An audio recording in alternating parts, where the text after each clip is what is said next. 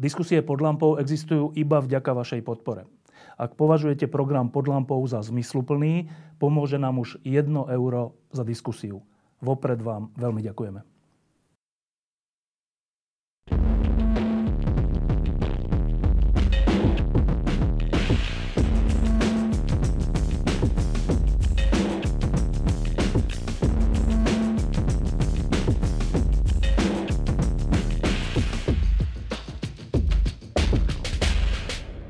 Dnes sa končí návšteva nového českého prezidenta na Slovensku, ktorá bola e, taká milá a bolo to vlastne aj také potešujúce sledovať e, našu prezidentku a českého prezidenta e, v nejakej komunikácii.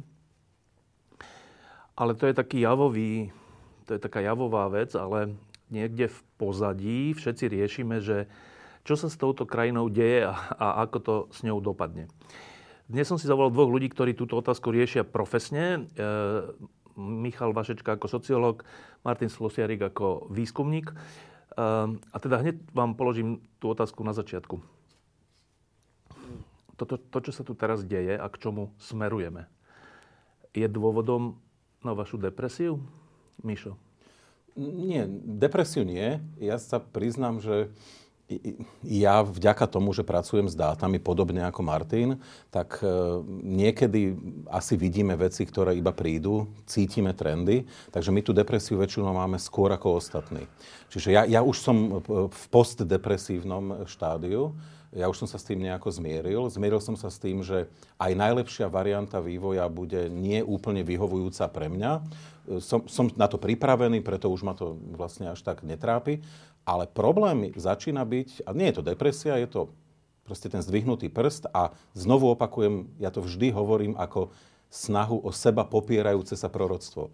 Zaznie to a práve preto možno sa to nestane. E, začínam sa obávať, že ešte aj tá nie úplne vyhovujúca varianta, kedy zahranično-politická orientácia Slovenska, niektoré procesy pri čistení Augiašovho chlieva v tejto krajine a tak ďalej boli rozbehnuté veľmi slúbne, že môžu byť ohrozené do tej miery, ktorú si možno ešte nevieme predstaviť. Že ešte aj táto varianta, tá, tá relatívne sympatická, v rámci toho, že to nie je úplne tá najlepšia varianta, ani tá nemusí nastať. Martin, keď som sa ťa ešte predtým, než nás začali opýtal, že tak to, to, čo je to za situácia, pôjdeš voliť, tak rezolutne povedal, samozrejme. Um, ty očakávaš ešte nejakú, nejakú, nejakú udalosť alebo proste niečo, čo zmení ten trend? No, um, môže to byť náhodilá udalosť, poviem to takýmto spôsobom, preto je veľmi ťažké definovať. Uh, tá náhoda môže všetko závisí od toho, samozrejme, ako sa tá stredopravá časť toho politického spektra, a prepačte mi, budem používať tento pojem, aj keď dnes nie celkom obsahovo možnosť odpovedať tej, tej realite, ako sa vlastne Upratá. uprace. Presne tak, ako sa to celé vlastne nejakým spôsobom o, pospája, nepospája. Ak sa to nepospája, o, bude im priať šťastená a neprepadne tak veľa hlasov, že povedzme dokážu nakoniec predsa len a, povedzme zostaviť kooperácii s niekým nejakú, nejakú vládu. Myslím si, že to, čo nás v najlepšom prípade čaká, je vláda, ktorá bude vznikať skôr naprieč politickým spektrom, bez ohľadu na to, že... V najlepšom prípade, hej? V najlepšom prípade si myslím, že, že takto to nejak bude. Takže asi takto. No, no e, tak hneď, hneď na úvod poviem takú vec, ktorá ma, nie že trápi, ale, ale zaráža, povedzme. Eh, za posledné tri roky tu vidíme nejaký vývoj. Eh, pred troma rokmi mala táto koalícia, alebo tá koalícia vtedajšia, ústavnú väčšinu. Veľká sila na to, aby sa urobilo s krajinou veľká vec nejaká. Postupne tá ústavná väčšina sa strácala, stratila, potom sa stratila aj normálna väčšina. Dnes máme vládu e, v nedôvere.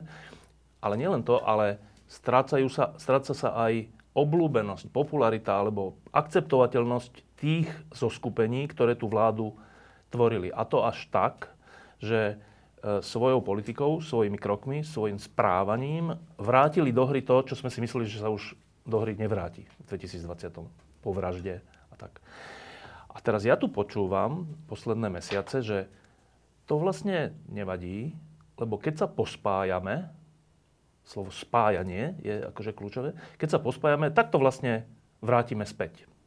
Ale čo vrátite späť? Akože sa, že kto sa chce pospájať, ve ten trend, že opozícia má veľkú väčšinu popularity a títo ju strácajú. Ten trend je daný. To není, že on nie, to nie je tak, pretože sú rozdelení, že sú není spojení. Veď ten trend je daný tým, ako sa správajú. To je jedno, či sú spojení, rozpojení, či je viac stran, menej stran. A teda otázka je, že to sa kde vzalo táto, táto viera, že spájanie zmení ten trend? Kde sa toto vzalo? Ja teraz nechcem byť nepríjemný, lebo to je presne tá viera, ktorú, ktorá vždy odpovedá na niektoré moje zdvihnuté prsty, však Martinové a ďalších, že my, my, my veríme, že Slováci to nakoniec dajú. Oni sa vždy v tých kľúčových momentoch pospájali, zahustili sa. E, no a ja vždy hovorím, uh, to je pekné, že veríte, ale aké sú argumenty? V tejto situácii. V tejto situácii. No a tie argumenty nie sú. To je taká nejaká ezoterika. Proste veríme, že ľudia v jednej chvíli sa spamätajú, Akože voliči? Oni, že budú, majú v sebe hnev, ale v momente, ako vkročia do tej miestnosti, niečo sa stane, proste zrazu bude pekný deň a bude svietiť slniečko a oni si povedia, že vlastne to tam hodia trošku ináč, ako to cítia už 3-4 roky. Nie, tak to nebude. A to je presne ako z toho virálneho videa, kedy hovorca policie chce narátať ľudí, ktorí boli v aute a potom nakoniec povie, že to mi nevychádza. No a presne toto my s Martinom hovoríme. Proste to nevychádza. Tie dáta hovoria nemilosrdnou rečou.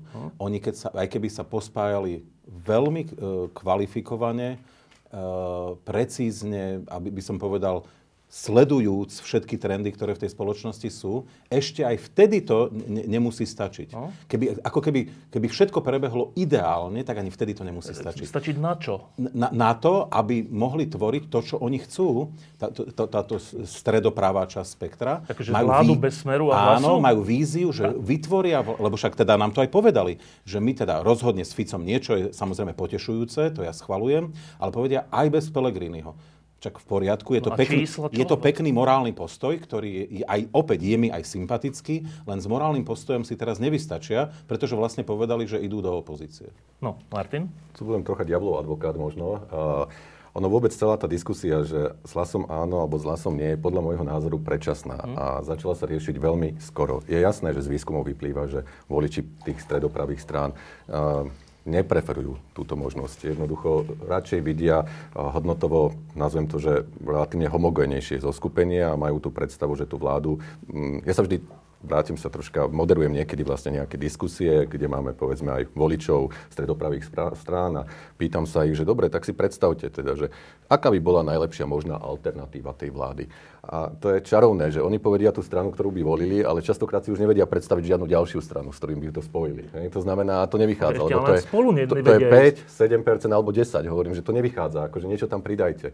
No, no, no tak veľmi už neviem. Hej? Čiže uh, naozaj vlastne, že, že táto tento narratív, ktorý sa tu začal v posledných týždňoch široko šíriť a používať, ja viem, že je mediálne zaujímavý, že s hlasom áno alebo s hlasom nie, je vlastne do istej miery strielaním si do, do nohy. Hej? Aj, aj z môjho pohľadu, veď môžeme o tom diskutovať samozrejme, ale nemyslím si, že to má byť prvá vec, ktorú začnú povedzme politici riešiť na tlačovkách, že sa nejakým spôsobom vyhrania voči, voči tejto koalícii. Myslím, že koalície ako také sa naozaj že vytvárajú deň pred, po voľbách, nie deň, deň pred voľbami. Ale, ale ešte k tomu, že, že však ty robíš tie čísla roky, teda preferencií a nálad a trendov, no tak akože mne laicky sa zdá, že ten trend je proste neúprosný, že akože, akože bez hlasu, akože bez smeru, že však vy buď, nebudete vy náhodou radi, keď sa vôbec dostanete do parlamentu? Že, čo tu, že to, to prostredie tzv. napravo od stredu, čo je naozaj že tzv. ale dobre,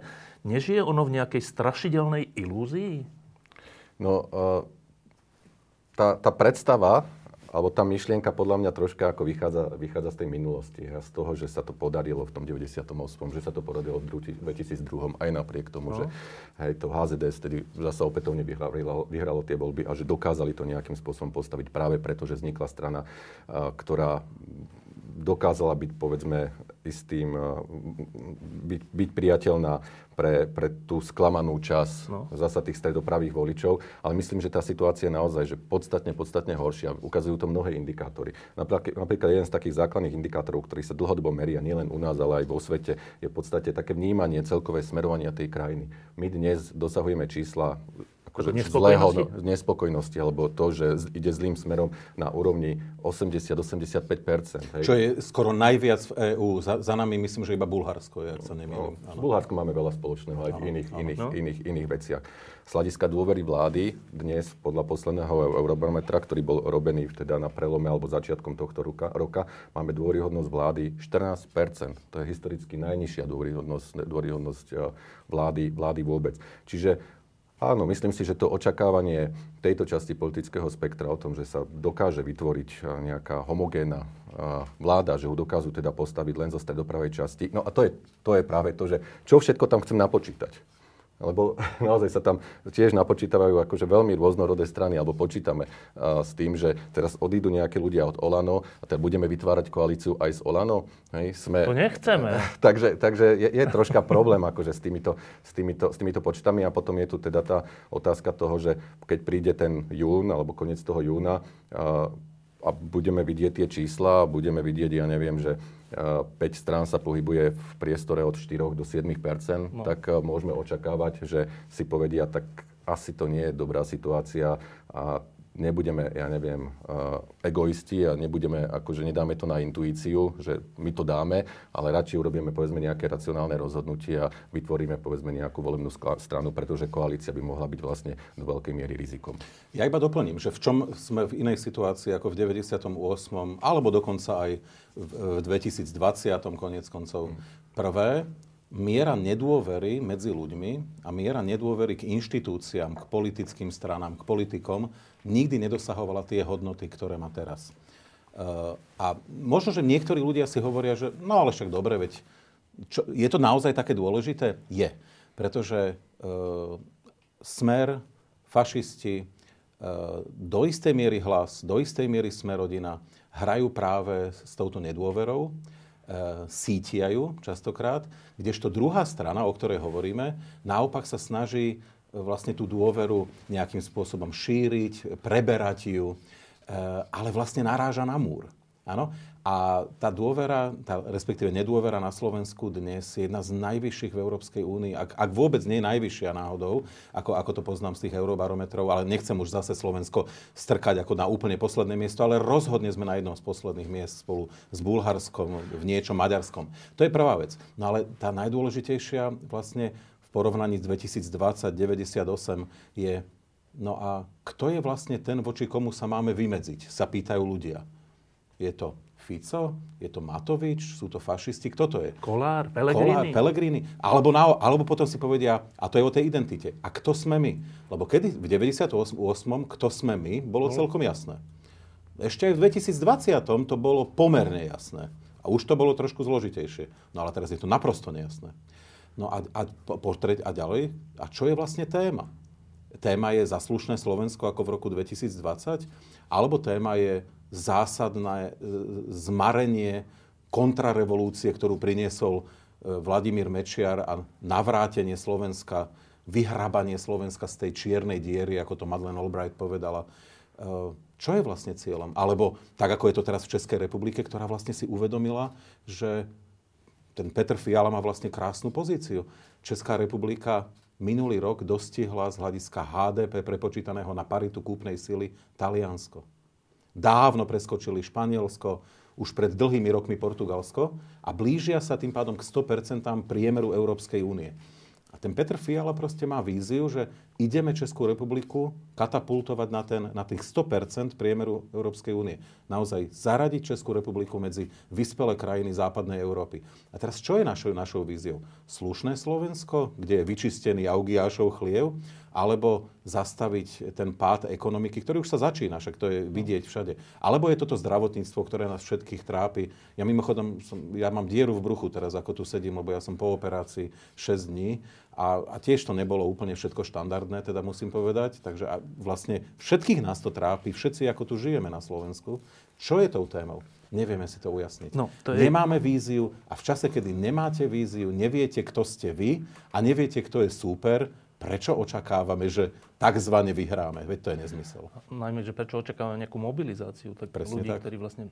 No, e, ešte jedna... tej mobilizácii, ak no, môžem len jednu no. krátku poznámku, že pán ide, to ma presne napadlo, že uh, tiež jedna z tých otázok, akože, ktorá sa zvykne po výskumoch riešiť, uh, je, že či tieto voľby vnímajú tí ľudia ako nejaké prelomové, zlomové, alebo že teraz to Slovensko môže ísť nejakými dvoma opačnými smermi.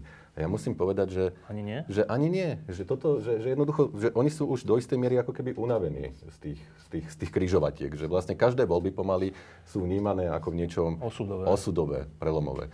A keď sa aj s tými ľuďmi bavím, a teraz je to, skôr teda hovorím teraz o tej stredopravej časti politického spektra, tak oni vlastne e, dnes to nevnímajú ako keby priamo cez výkon tých politikov, ale skôr cez tie verejné politiky. Hej, že im je vlastne do istej miery jedno, kto to bude nejakým spôsobom lídrovať, možno troška preháňam, ale ide im o to, aby konečne teda fungovalo to zdravotníctvo, aby konečne fungovalo to školstvo. A jednoducho... Kto toto ponúka? No. Kto to ponúka? No, ta, tam napríklad potom uh, dochádza, dochádza k tomu, takej, takej, takému tomu spomienkovému optimizmu, povedzme, že ten Fico je síce tak, aký, taký, aký je, ale aspoň to fungovalo. A to, to vám povedia... Čo zdravotníctvo nefungovalo. A nefungovalo, samozrejme. Hej, ale to je, pres, to, je, to je podľa mňa akože dôvod toho, že tej, tej celkovej, celkového rastu vlastne tej uh, inštitucionálnej nedôvery. Že jednoducho ľudia neveria tomu uh, v kompetentnosť tých inštitúcií, pričom po- pod inštitúciou mám teda na mysli práve aj všetky, všetky tieto oblasti. Ešte jedna taká zaujímavá vec, čo si Martin povedal, že, alebo Mišo, že uh, na, nedôvera k vláde ako také je najve, naj, najvyššia vôbec. Hej? 14%, či koľko ste Áno, to ja hovorili? som, hej. No a teraz, že to je zaujímavá vec v tom prípade, že vznikla tu nová strana demokrati, ktorá sa postavila na tom, že to je ministerská strana. Tak e, urobím ministerskú stranu, teda strana, ktorej lídrami sú ministri a predseda vlády, čiže ľudia z vlády.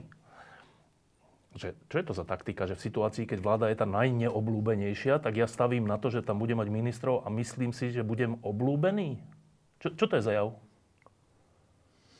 Zrejme sa domnievajú, že v najbližších mesiacoch to zvrátia, pretože bude prebiehať kampaň, všetci budú veľa slúbovať, ale oni budú reálne dávať. Predpokladám, že toto je veľmi jednoduchá úvaha. Ako peniaze? Aj peniaze, že to utopia v peniazoch a utopia to v tom, že dostaneme, dostávame sa z pandémie a dopadov pandémie a dostávame sa z rôznych dopadov vojny. Predsa len tie energie zlacňujú, inflácia klesá, e, ľu- ľudia, no, prichádza jar, všetci budeme mať taký pekný optimizmus, lebo na jar a v lete máme sme optimistickejší ako v zime. E, Proste to je veľmi jednoduché. To je spoliehanie sa na to, že nejak sa to proste upláca. A problém je to, čo my s Martinom vidíme v tých dátach, a ja to znovu opakujem, lebo mne sa zdá, že to ľudia nepočúvajú, a hlavne títo ľudia to nepočúvajú. V spoločnosti je naakumulovaný obrovský hnev. E, Hnev, ktorý podľa mňa ani nemá úplne opodstatnenie, e, ale je. Nie, ne, my neskúmajme, prečo tá realita je taká, my skúmajme, že takto ona je, takáto je, proste takto je vnímaná. A tam je taký hnev, ktorý sa vyleje v tých voľbách spôsobom, ktorý my ešte ani nevieme odmerať. Pretože on sa vyleje z, aj medzi, z, z tej strany nevoličov, ktorých nepochybujem o tom, že práve ľudia ako Robert Fico sa budú snažiť dostať k tým voľbám. A, ta, a, a dokonca videli sme tu snahy Igora Matoviča presne týchto ľudí priviesť k voľbám a ešte im da, dať za to 500 eur. Tu sa proste vyleje obrovské, obrovský hnev, ktorý zamáva tými výsledkami spôsobom, ktorý my nevieme odmerať. Nie je dobrým, ale. No nie je dobrým, presne tak. A oni, zdá sa, nepočítajú s touto variantou. Ktorá je pritom taká, že pomerne Je, evidentná, je pomerne logická, akože z, z nášho pohľadu, ako my s tým počítame, ako, ako by som povedal, už so zamlčaným podmetom. No, takže to tam je. Lebo sa pravdepodobne teda uvažuje nad tým, alebo tiež to, tiež to poletuje, že či teda ten hlas by išiel s tým smerom, alebo by nešiel s tým smerom, ale však Peter Pellegrini povedal, že a, nie s Ficom. Osobne. Nebudeš sedieť vo vláde. Áno, áno, hej, čiže nie so smerom. Čiže podľa mňa a, na toto sa spoliehať s- akože nie je možné. No, e, ten, za posledné 2, 3, 4 týždne tu tu sú dve zaujímavé čísla, čo sa týka nejakých prieskumov, aj keď neviem, či sú to teda objektívne prieskumy, ale povedzme. E, ten jeden bol, že keď, keď vznikala strana modrá koalícia, tak, tak tam bolo, že 2%, 1,7%, tento, tento rád. A teraz druhé číslo bolo, zatiaľ z jedného prieskumu, neviem, či ešte existujú iné. Robíte na nejakom? Ne, ne, nepovieš? Ne, nemôžeš, čo? Nie, uh, budeme merať teraz najbližšie. Dobre, takže tak asi ešte neviete. Tak druhá bola, keď vznikli, vznikla strana Demokrati z tej modrej koalície, ktorá vznikla zo spolu, tak uh, bolo číslo 4,7 alebo 8. 8%. A teraz, ja nie som výskumník, čiže preto sa vás pýtam, že na prvý pohľad to vyzerá tak, že dobre, tak e, Zurindová strana s Zurindom mala 2%, 1,7%, čiže to je nejak málo na to, že bývalý premiér a všetko, že to, taký pocit elementárny, že to je nejak málo. A tu je to také, že není to úplne málo, v zmysle, že je to skoro 5. Iba, iba vznikli a je to skoro 5, že není to úplne málo. Ale druhý, hneď druhé, čo mňa napadne, laicky, je, že potom sa ale pozriem na tie iné percentá tých iných strán, že odkiaľ majú tých 5% a vidím, že klesli uh, tie strany, s ktorými by henty jedine mohli vytvoriť koalíciu. Čiže inými slovami, že to je len presun hlasov z toho istého košiara z jednej, z jednej poličky do inej poličky, ale nezvyšuje to ten košiar. To je prvý pocit môj. A druhý pocit je, že počkaj, ale to znamená, že tí majú 4,7, ale tí ostatní tiež klesli k tej 5-percentnej hranici vznikom demokratov. Čiže sa vlastne stalo, že viac ohrozených percent je, že prepadne. A tieto dva pocity ma dosť vyrušujú. Sú realistické? Sú, sú realistické, lebo nedá sa očakávať, že teda dá sa očakávať, by mohli brať aj z nejakého iného košiara, tak povediac, ale tým košiarom by museli byť vlastne tí nerozhodnutí. To znamená tí voliči, ktorí predtým volili, povedzme, niektorú zo strán súčasnej, eh, teda bývalej vládnej koalície. A predovšetkým eh, Olano, keď sa pozeráme vlastne dnes na percentá, prípadne za ľudí a, a dnes, povedzme, sú práve v tom takom rozpoložení, že aj by išli voliť a, a pravdepodobne teda pôjdu voliť, len čakajú vlastne na tú, na tú ponuku. A podľa mňa, že pre nich je dôležité vidieť uh, že, že, že sa to nedieje takýmto spôsobom. Hej, že, že jednoducho zjednocovanie alebo integrácia neprebieha práve vlastne tým, že... Vznikaním nových strán. Delením, delením, áno, vznikaním nových strán. Prípadne vlastne ešte takou formou, akú sme, akú sme zažili, že vlastne vznikla modrá koalícia a zrazu sme vlastne zistili, že to ani tak celkom nebude ako tá modrá konflikt. koalícia, že tam bol vlastne nejaký konflikt. A to je práve to, že čo tí ľudia dnes, uh, povedzme, že výrazne vnímajú ako uh, taký spoločenský problém. Že ja som hovoril o tých verejných politikách, hovoril som povedzme o tom, že na vrchole toho rebríčka sú priro, prirodzene vlastne tie nejaké sociálne istoty, otázky životnej úrovne, rastú cien a podobne. Potom je tam to zdravotníctvo, ale to, čo sa za posledné 4 roky dostalo, že na v takých tých spontánnych odpovediach, že keď sa spýtam, že čo je teda najväčším problém tejto krajiny, čo sa do, dostalo do tej top trojky, je práve vlastne tá, to, že tí politici ako keby tých ľudí otravujú tými konfliktami. Že jednoducho uh, dnes tú politickú kultúru vnímajú ako naozaj že veľmi nízku a že vlastne je to o riešení nejakých vnútorných problémov, ale nie o riešení teda problémov tej krajiny. Ako keby vlastne tí ľudia ostávali, uh, ostávali na boku. A toto teraz hovorím bez ohľadu na to, že či sa na to pozerá prívrženec súčasnej opozičnej alebo súčasnej, nazvem to stále teda koaličnej strany. Martina, doplním ťa. Veľmi, veľmi správne hovoríš a to, že ľuďom vadia konflikty, to sa premietlo napríklad do veľkej objednávky na to, že ľudia, ľudí trápi doslova mentálny stav spoločnosti a ich samých. Áno, proste otázka duševného zdravia vyletela prvýkrát v histórii veľmi vysoko. Proste tá spoločnosť doslova kričí, e, rob, robte niečo, my, už, my sa necítime v pohode. Naše duševné zdravie je ohrozené tým, čo vy robíte. Ale tá politická e, garnitúra, celá ako je, vôbec nereaguje. Ako, ako keby to vôbec ne, nebola ochotná, ochotná si pripustiť. A iba doplním k tomu, čo Martin hovoril, no tak áno, na tej pravej strane spektra to, čo vidíme, to sú orgie kanibalizmu. To je proste akože vzájomné potenciálne požieranie, ktoré, ktoré ne, nemôže skončiť dobre. To proste v tejto podobe, ako to je, nemôže skončiť dobre. E, kým sa ne, nezačnú vytvárať tie kandidátky, e, tie zoznamy, e, ja to znovu zopakujem, čo som hovoril už pred mesiacmi tí, čo v máji proste nebudú mať e, nad 3%, nad 4%, vôbec nech, nad tým ani neuvažujú, lebo urobia obrov, obrovský problém pre ostatných. A, ale to je proste ako hrách o stenu. Hej? E, príklad. A bez toho, aby som, e, aby som to myslel v zlom. KDH, ktorého koaličný potenciál je veľmi vysoký z rôznych dôvodov, zrazu v jednom momente si chce poistiť svoje e, prejdenie do parlamentu tých 5% tým, že vyjednáva s pani Záborskou a s mojim menovcom Richardom Vašečkom. No ale to je zlá taktika. Lebo keď sa spoja s KU, ich e, potenciál prudko klesá. In, prečo to hovorím? Proste tie úzko, e, úzke záujmy skupinové dovnútra tej ich, ich skupín proste akože prevládajú, vôbec nechcú si vlastne pripustiť, vidieť ten, ten širší celok. A posledné, čo poviem, táto časť, nevidím u nich šancu, aby oslovovala nevoličov, nerozhodnutých áno, ale nevoličov, neviem, čím by ich vedeli zmobilizovať. Fico ich bude schopný zmobilizovať do istej miery. Táto stra... ne, ne, nevidím tam nič. E, viem si predstaviť, že napríklad progresívne Slovensko to bude schopné, pretože medzi mladými ľuďmi je veľa ľudí, ktorí nechcú ísť voliť, medzi tými prvovoličmi, nie sú zorientovaní, všetko berú mnohí z nich ako samozrejmosť. Sú to v pravom slova zmysle v dobrom to hovorím deti Európskej únie. Nevedia si predstaviť, že niečo by mohlo byť ohrozené pre nich. E, no a keď ich niekto vôbec bude schopný zmobilizovať, no tak bohužiaľ je to buď republika na jednej strane, alebo progresívne Slovensko na druhej. Čiže progresívne Slovensko vidím dnes e, pre nich šancu, že by vedeli medzi prvovoličmi brať. No ale kde bude prav, práve spektrum brať medzi nerozhodnutými nevoličmi? Ja tam zatiaľ nevidím. Ani stratégiu vlastne nevidím. Ani medzi nerozhodnutými?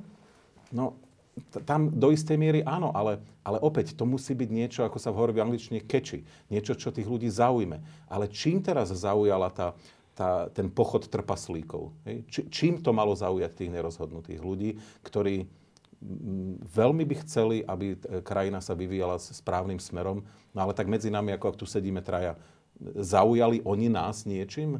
E, o, lebo my všetci sme sa tu bavili predtým, než sa zapli kamery, že či pôjdeme voliť, odpovedali sme si samozrejme, že pôjdeme, ale no oslovili nás. Myslíš demokrati? Áno. No nemyslím, demo, myslím... E, ten, celé to spektrum? Celé to spektrum. Akože cítim sa nejak výnimočne oslovený? Necítim sa oslovený. Však ja nehovorím, že však voliť určite pôjdem a samozrejme niekomu to hodím, ale cítim sa nejaký akože veľmi oslovený, cítim sa šťastný, že si poviem, že tak toto je naozaj, to je to, čo, po čom som túžil. Hm, tak to ako, prepáčte, to tam naozaj nevidím.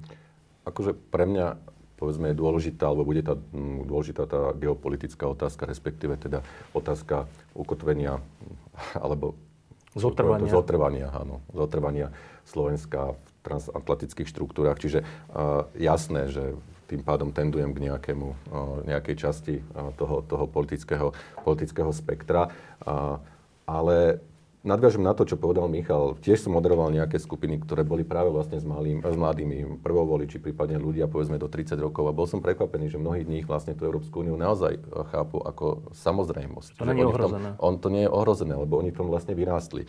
Pre nás to znamená niečo iné, lebo my si to teda pamätáme ešte aj troška nejakým spôsobom, spôsobom inak. Čiže áno, toto je jedna z tém, podľa mňa, na ktorej sa dá mobilizovať, ale určite nie celé spektrum. Ja, ja tomu spektru ponúkam e, výskum, ktorý mi odprezentuje prezentujeme budúci týždeň, eh, kde teda na moje veľké zdesenie, ja už som to hovoril, počet ľudí, ktorí by v prípadnom referende o členstve v Európskej únie hlasovali za vystúpenie Slovenska z Európskej únie, síce veľmi pomaly, ale naprosto systematicky rastie. Teraz už to dosahuje 36%, s tým, že tam ešte sú odpovede, neviem. To znamená, ten, ten pomer dnes už je 2 ku 3 v momente, keď tu bude pokračovať to spochybňovanie Európskej únie a jej politik, tak ako to vidíme napríklad v Maďarsku, my sa úplne kľudne o niekoľko rokov môžeme dopracovať k tomu, že to bude 50-50. No. A vtedy, vtedy naozaj už to niekoho napadne, že to referendum môžeme zorganizovať. Hej? Ako to, to nevyhnutne príde. na to ešte. No, na, áno, to je ešte ďalší príbeh. Áno. Ktorý je teraz strašne dôležitý z oči voči Ukrajine. Dobre, ale e, vrátim sa k tej otázke, že lebo to súvisí, že ak teda vznik nových strán, ešte asi vznikne, že modrý, aspoň sa to hovorí, a tak, tak vznik nových strán na tejto časti spektra, ak znamená, že vlastne nezväčšuje sa ten košiar, ten, ten, ten počet percent, ktorý by mohol prevážiť tých iných, tak ak je to iba, že navzájom si prerozdielujú hlasy, tak z toho pohľadu na tie čísla, na tie prvé prieskumy mi vyplýva, že je ohrozených možno 30% hlasov v zmysle, že prepadnú, že všetci budú mať 4,3, 4,5, 5, 4, 3, všetko to poprepadáva a tým pádom to nebude, že či s hlasom alebo bez hlasu, ale to bude, že hlas a smer budú mať že ústavnú väčšinu. Takže halo. No a teraz, že No. Spomeňme si všetci na rok 1992.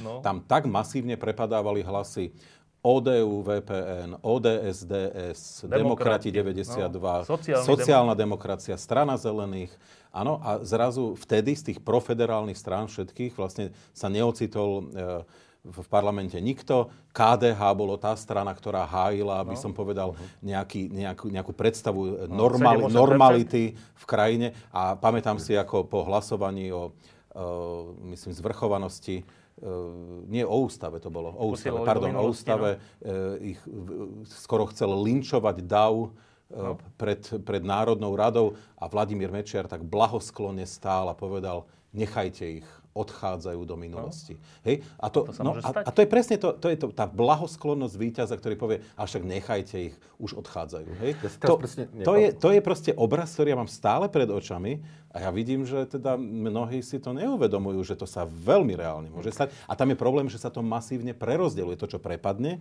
sa prerozdeľuje. A čím viac silných, no? pre, vo, v prospech tých najsilnejších. Uh-huh. A znovu, HZDS získalo vtedy nejakých 38%, 38 no ale mali 74 poslancov. Veď oni, no? veď oni skoro mali sami väčšinu. No. Hej, lebo tak sa to masívne prerozdelilo v ich prospech ako v, v prospech víťaza. No. Uh, no a teda, že keďže toto vidíme. A není to iba nejaká utopia alebo nejaká prehnaná opatrnosť, ale že zažili sme to už. Už sme to zažili v tom 92. aj všelikedy inokedy rôzne prepady hlasov. Tak vidíme to eh, a smerujeme k tomu. To je taká zvláštna situácia, že ty vidíš, že čo sa deje a že to je fúha, ale tí, ktorí sú tam zainteresovaní, robia presný opak toho, čo by mali robiť. Že ľudia nemajú radi konflikty. Tak vznikne modrá koalícia a hneď konflikt. Aby potom vznikla, vznikli demokrati a hneď konflikt. Že, že tá ponuka je presne opačná, než má byť. Ako povahou tej... že najmenej sú populárni ministri, tak robíme ministerskú stranu. Ako tú alternatívu. Že, vidíme, že môžu prepadať hlasy, tak ešte tam pridáme svoju stranu, aby ešte viac, popre, ešte väčšie bolo to riziko, že, že to je taká nejaká... Čo sme sa zbláznili? Je to áno, pripomína to tú situáciu, ako keď sedíš za tým autom a No, ideš na plný plyn a všetci idú oproti, alebo pred tebou je tá, no. tá, tá stena. Hej. Čiže je jasný, ako ten, aký je tvoj Čiže osud. Tento pocit mám. aký je to, ten, ten osud. No. Mňa napadol iný vtip. Ako človek padá z mrakodrapu a do každého okna, ako padá, a zakričí, že ešte stále OK. Ešte je to OK. No len proste raz dopadne, že? No.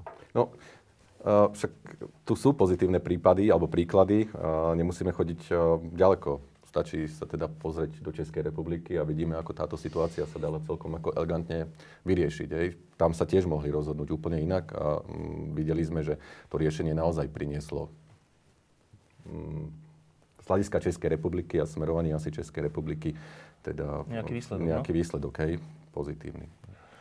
Ale obávam sa, že pri tých vyhláseniach, ktoré doteraz vlastne boli ohľadom toho, že my pôjdeme sami a my si myslíme, že to sami dáme, tak uh, neočakávam, že dôjde k takejto nejakej reflexii. A tiež treba povedať, že sa, samozrejme ako na, na obhajobu nie každé spájanie prinesie pozitívne výsledky. Tam sú strany, kde je úplne zrozumiteľné, že sa spájať nechcú. Pri progresívnom Slovensku je to úplne zrozumiteľné. Progresívne Slovensko nemá dôvod vstupovať momentálne do nejakých koalícií.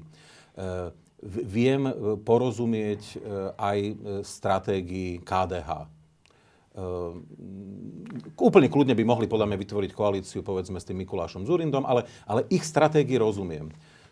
Menej zrozumiteľná je stratégia e, toho ostatného, lebo to sú vlastne také rozprášené zbytky to je, to je ako krajina pobytke. Proste tam sú nejaké zbytky, tí, čo prežili v zákopoch. Oni teraz vyliezajú zo zákopov a namiesto toho, aby utvorili jednotku, ktorá bude boj, bojeschopná, tak sa chcú vlastne akože každý ponoriť do svojej jamy. Hej? Ešte jedna poznámka k tým Čechom, že e, tam to ale bolo tak, že pred, pred poslednými parlamentnými voľbami, že to bolo po rokoch Babišovej vlády, kde ľudia časť dôležitá časť českej spoločnosti už bola s tým nespokojná, že toto Ja. není v poriadku a, a teraz vznikala nejaká alternatíva a tá, tá rozumne sa združila do dvoch koalícií. Tá motivácia rozumné. ako, áno, Ale za tým bola nespokojnosť českej verejnosti, veľkej časti, s tzv. babišizmom. Mhm.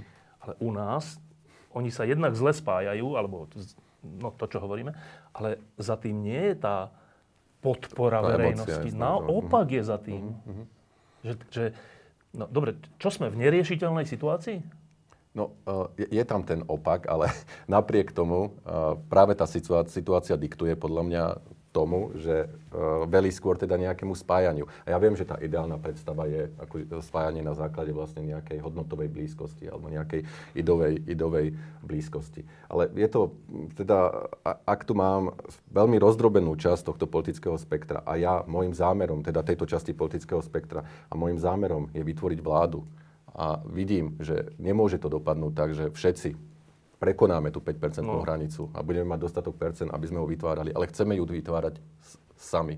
Tak nevidím iný, inú možnosť, ako sa o to pokúsiť, ako sa snažiť nejakým spôsobom v rámci toho spektra, áno, povedzme aj na základe vlastne nejakých hodnotových eh, podobností eh, spojiť. Asi dobre. účelovo, No do- účelovo a No odkomunikovať. dobre, ale realisticky. No, tak, že realisticky. Tak dnes PSK, Progresívne Slovensko, má zrejme dostatok percent na to, aby nepodliehali nejakým katastrofickým pocitom a že rýchlo sa musíme s niekým spojiť, lebo neprejdeme. Asi nie.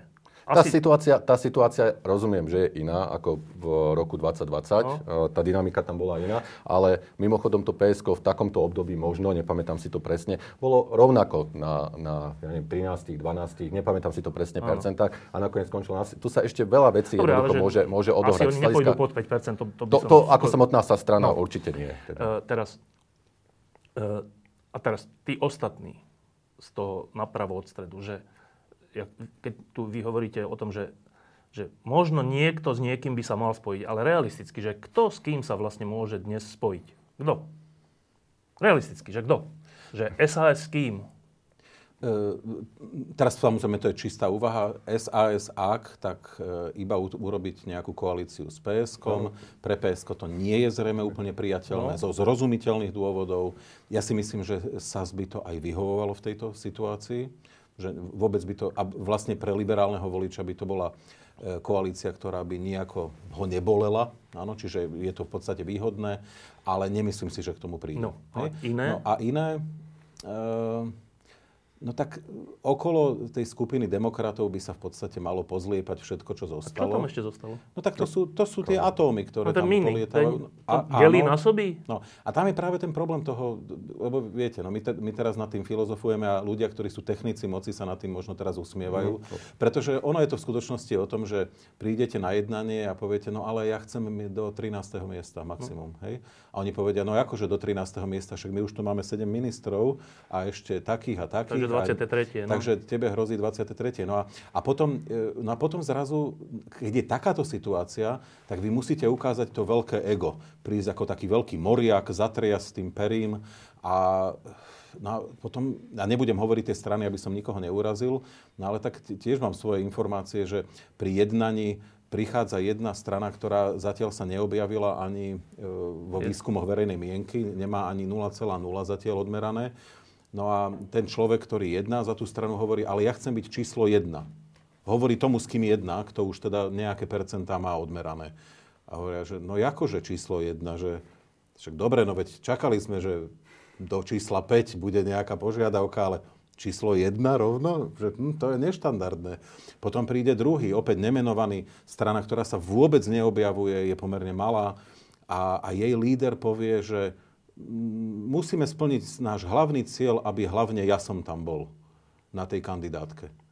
To je cieľ tej strany, aby aspoň ja, čiže jeden z nás, čiže ja, aby som tam bol. Tak to je úsmevné, nie? To je úsmevné. Lebo ale... to, je, to už ani nie, nie je, že festival nejakého nabubrelého ega, to je také akože už nerealistické, ako odtrhnuté od reality. Dobre, ale teraz my budeme realisti. PSK pôjde podľa mňa samé, SAS pôjde podľa mňa samé. Áno. E, A vyzerá to tak, že aj KDH pôjde samé. A to sú tri v zásade voliteľné strany Mhm. pre takého alebo onakého voliča. A vlastne čo nám zostáva? Čo nám zostáva? Že zostávajú demokrati, 4 celé niečo, zostáva tie malé strany, že Jablko a neviem kto. Aliancia a ešte čo? napríklad, Maďari, Aliancia. Maďa, ale to je také, že to sú takí troška Orbánovci, že tí sú zase není priateľní asi tiež z rozumných dôvodov pre každého, si myslím. Dobre, ešte. Že Žol- symptomatické, Žol- že nikto nepovedal Olano zatiaľ. No a Olano. Že, a, a kto sa tam z nich má s kým spojiť vlastne? Že tie tri strany pôjdu samé a zvyšok je čo? No ale áno, keď vylúčime tie tri strany... Ale tak... oni sa tým, oni než vylúčime. A, oni áno, samozrejme definovali sa, no ale tak áno, potom tá debata nemá veľmi... A potom je aké, že čo nás tu vlastne, že o čom sa rozprávame, keď hovoríme o spájaní? V tejto realistickej variante, o čom sa vlastne rozprávame? Mm, Jediná realistická varianta teraz je, že demokrati sa budú snažiť pritiahnuť nejakou príťažlivosťou Koho? e, všetko, čo To sú zostalo. také malilinké veci. Áno, Áno, áno, ale- a na tom budovať étos e, nie zmeny, ale étos e, udržania aspoň toho mála, čo ešte zostalo. No. A A, toto je odkaz, toto bude odkaz ľuďom. Nenechajme si zoberať to, čo sme si za 30 rokov vybojovali.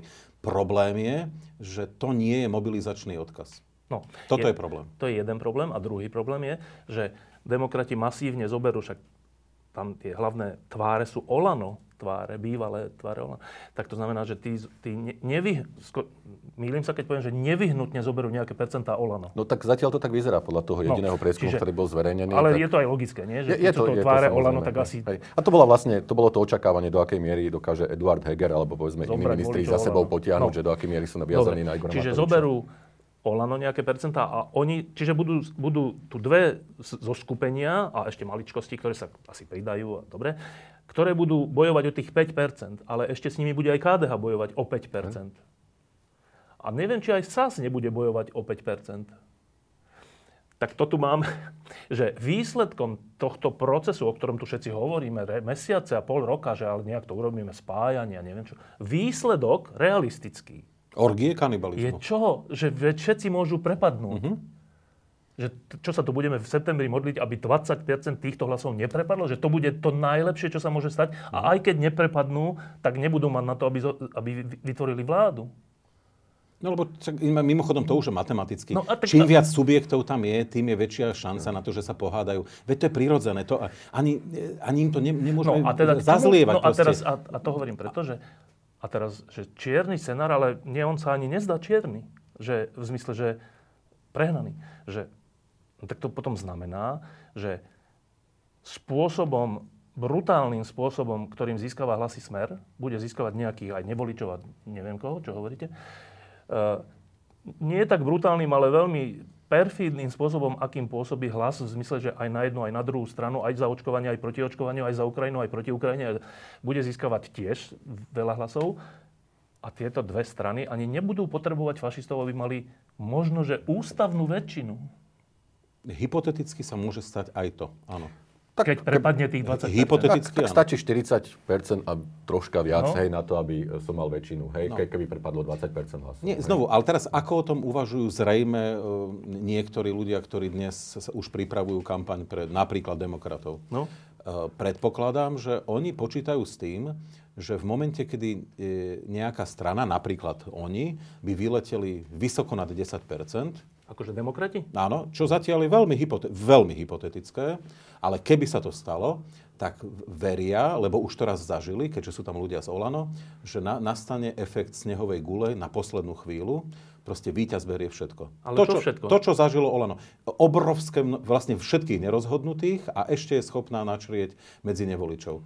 Domnievam sa, že v tejto chvíli je to ale falošná úvaha, pretože na to potrebujete ten mobilizačný potenciál nejaký mať a potrebujete tému eh, a potrebujete étos. Étos niečoho. Eh, Či chceme alebo nie, Igor Matovič sa viezol na proste surfe Protikorupnom? zmeny, protikorupčnej a zmeny. Proste konečne ideme pochovať túto hru, hrôzostra, toto hrôzostrašné obdobie 8 rokov vlády, ktorá bola oligarchická, plutokratická, každý nech si doplní, čo chce. Uh, to teraz ako nefunguje. Toto, to, toto teraz nebude fungovať. Ako istá, istý spôsob vlastne protestnej strany, poviem to tak. Nie antisystémovej priamo, ale protestnej Bol strany. vtedy, Na v Áno, 20.. áno, v tom, v tom A 20. dnes? No dnes tým, že uh, jednoducho... Sú vo vláde, nemôžu byť protestní. Nemôžu protestní. Hej, A to čo je- môžu? No, budú, budú jednoducho s tými demokratmi, podľa môjho názoru, súťažiť o ten typ voliča, ktorý tam jednoducho ostal od tých... Že Olano a demokrati? A de- demokrati to je ten základ. Samozrejme, demokrati majú väčší potenciál. Majú vyšší potenciál práve preto, že ten Igor Matovič, ktorý je nepriateľný, z hľadiska dôvery vieme, že dnes sa pohybuje niekde na menej ako niekde 8-9%, ktorý je nepriateľný povedzme práve pre tých nerozhodnutých a možno pre tých váhajúcich. V tých demokratoch nie je. Čiže do istej miery tí demokrati môžu pre, presvedčiť práve túto, túto čas toho, toho volictva. Nebude to pravdepodobne úplne že pozitívna voľba, ale však vieme, že pri tých voľbách akože často volíme najmenšie zlo alebo neprichádzame vyslovene povedzme s nejakou pozitívnou motiváciou programovou, že hádžem to týmto, ale teda premyšľam tak, že títo mi možno niekedy najmenej vadia, alebo títo dokážu zostaviť vlastne vládu s tamtými. Mimochodom, ešte teraz, keď hovorím vlastne o týchto kalkuláciách, tak spomeňme si podľa mňa aj na kalkulácie v roku 2020, kedy nám vlastne v tom takom volebnom prieskume exit pole vychádzalo práve to, že najčastejšou, relatívne najčastejšou, nie absolútne najčastejšou, relatívne najčastejšou motiváciou voličov KDH, prečo volili KDH, bolo, že zachraňovanie Hej? Že aby prešli. A, ale nie, že, že, že zachraňovali KDH. To znamená, že to neboli autentickí voliči no. kresťansko-demokratického hnutia. To bolo, myslím, že nejakých 10-11% A potom v ďalších nejakých dopýtaniach uh, nemalú časť z nich tvorili práve voliči, pôvodní voliči progresívneho Slovenska. Hej? Čiže to ešte, že, že tá motivácia nemusí byť, ako tej voľby, nemusí byť len, že, že hodnotová, ale môže byť vlastne aj takáto účelovo-taktická, racionálna. A to v konečnom dôsledku celkom nevieme, ako, ako, ako dopadne. Hej? Čiže zachraňovanie jedného subjektu môže vlastne dopadnúť tak, že to vlastne potopí, potopí aj ten pôvodný. Aj, aj, ten, aj ten pôvodný. Čiže no. to sa ťažko vlastne naozaj predpokladá. No a teraz, že dôležitá vec, lebo uh, samozrejme, že vnútropoliticky to, čo sa tu deje za posledné 3 roky je, je dosť hrozné. Ten pocit ľudí je pochopiteľný, že sa hádajú a pritom sú v mnohých veciach nekompetentní. To tak, takto sa to sformulovalo.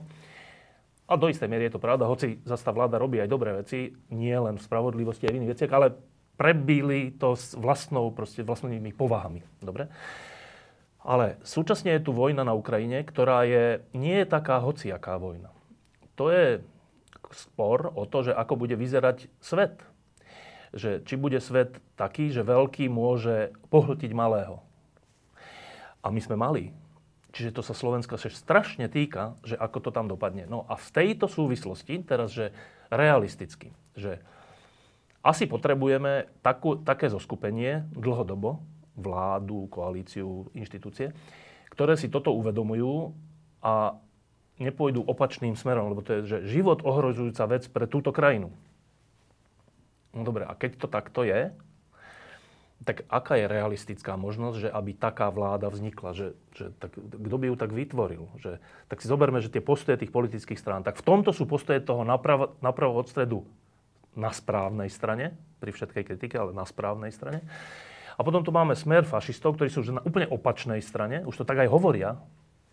A potom je tu nejaký hlas ktorý tam má e, človeka, ktorý je za zahraničnú politiku, ktorý je asi v zásade na správnej strane, hoci sa to až tak neodvažuje povedať, sú tak nejak, no, ale dobre, že, že z hľadiska budúcnosti Slovenska, teraz poviem tézu, je realistické, že z hľadiska existencie tejto krajiny a jej slobody, nie jednotlivých reforiem, to už sme asi zabudli úplne, ale že je realistické, jediné téza je, je jediné realistické, že pokúsiť sa z týchto napravo od stredu, ak ich tak môžeme nazývať, vytvoriť nejaké percentá, ktoré keď sa pridajú k hlasu, tak vznikne vláda, ktorá v tejto jednej veci, ale ktorá je životne dôležitá, bude na správnej strane. A teraz, tí, ktorí nás počúvajú a sú akože proti hlasu, však ja som tiež proti hlasu, ale tí, ktorí nás počúvajú, vidíte, teraz legitimizujú, Galko napíše, no zase oči, očistujú týchto akože mafiánov a tak. No ale však buďme trocha realisti. Že máme inú šancu? Máme? Tak ja nebudem hovoriť, e, ako má, či máme. E, hovorme o nich, že či oni majú... Ako Slovensko. Ako Slovensko? Tak e, čísla hovoria jasnou rečou, že buď Pelegrini pôjde s touto skupinou, PSK, ktoré zatiaľ vyzerá, že bude mať veľmi slušné percentá a nejaká skupina strán, z ktorých my nevieme, kto sa tam dostane, pretože okrem PSK sú ohrození v podstate všetci. E, sme rodina, ktorá je taká zvláštna, by som povedal, to je aké českí husiti príjmame pod obojí, proste teraz začali tézu, že oni sú tí najnormálnejší. To je ináč no. výborné, nie? Že, že oni vlastne sú tí normálni. Že oni jediný. Ten, jediný normálny, lebo všetci ostatní sú vymknutí, ale oni sú tí normálni. Takže oni na vlne normality sa tam zrejme dostanú tiež.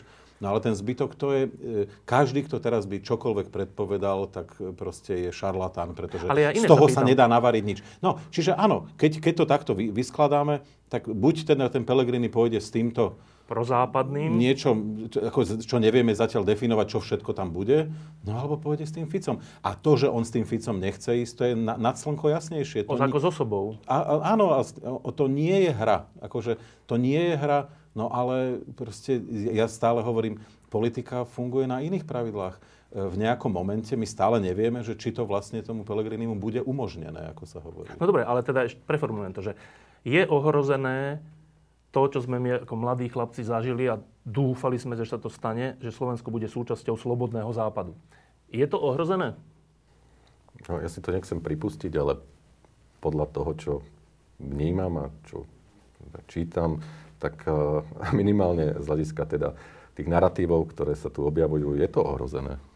Ak mám, povedzme, veriť, eh, ja neviem, eh, Smeru a Ficovi. Čo hovorí? Čo hovorí, tak uh, ten dojem je presne akože taký, že to ohrozenie, ohrozenie toho tu, tu je. Že, a, a, a povedzme aj v súvislosti s tým, čo hovoril Michal, že tie nálady, povedzme, proti, tak tie, tie protieurópske postupne narastajú. Oni dnes nie sú väčšinové, ale naozaj, že tu majú veľmi dobré podhubie, aby naďalej sa, sa množili a, a rástli. Čiže ja to naozaj vnímam akože z tohto hľadiska, hľadiska kriticky. To, čo a možno, nie že dostávam tú otázku, ale možno tiež, že v pozadí tej politiky častokrát akože vnímam je, že či to naozaj vlastne ten Robert Fico myslí hm. tak, ako to hovorí. Hej, či to vlastne nie je len nejaká, nazvem to, alebo politická, marketingová pozícia, že jednoducho veľmi dobre si zadefinoval nejakú svoju cieľovú skupinu. To znamená, že sa posunul niekde viac akože k tomu, k tomu extrémnejšiemu, umožnila mu to povedzme tá, tá pandémia, tie postoje s tým spojené, tá Ukrajina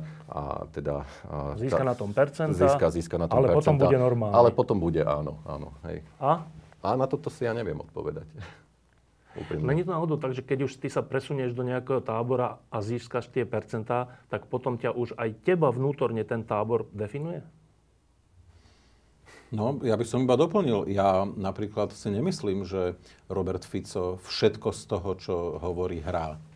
Hej, on, on vie veľa zahrať a je naozaj teda skvelý herec, čo sme my krásne videli v tej polovníckej chate. Ja na to nikdy nezabudnem, lebo väčšina e, tých politikov vo svojom bežnom živote vie byť celkom vulgárnych a agresívnych a potom na, na kamerách sú takí veľkí, veľmi chrumkaví.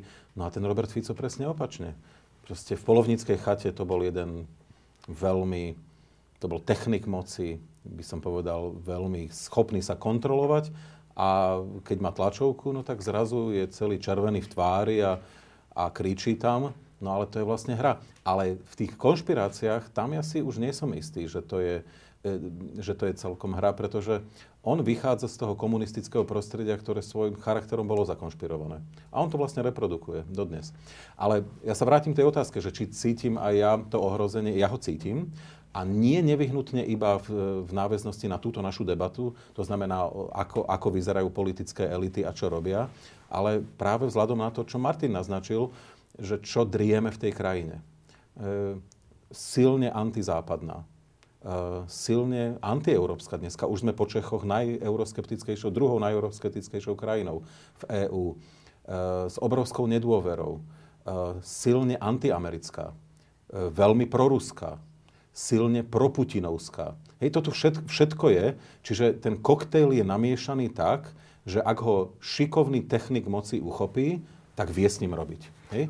To, toto, toto je nebezpečné. Čiže ja nehovorím iba o tých politických elitách, ale aj o tom, aká, aká je tu atmosféra. A to, že my sme v podstate vo vojne, nikto to tu nechce počuť. E, už to včera hovorila aj prezidentka Čaputová. Sme vo vojne, sme v hybridnej vojne. E, ruská ambasáda vypúšťa také obrovské množstvo dezinformácií do slovenského priestoru, ktoré je neporovnateľný s tým, čo sa deje v iných krajinách Strednej Európy a už vôbec nie v západnej Európe. Jednoducho zamerali sa práve na nás. A ja keby som sedel v Kremli a robím to isté.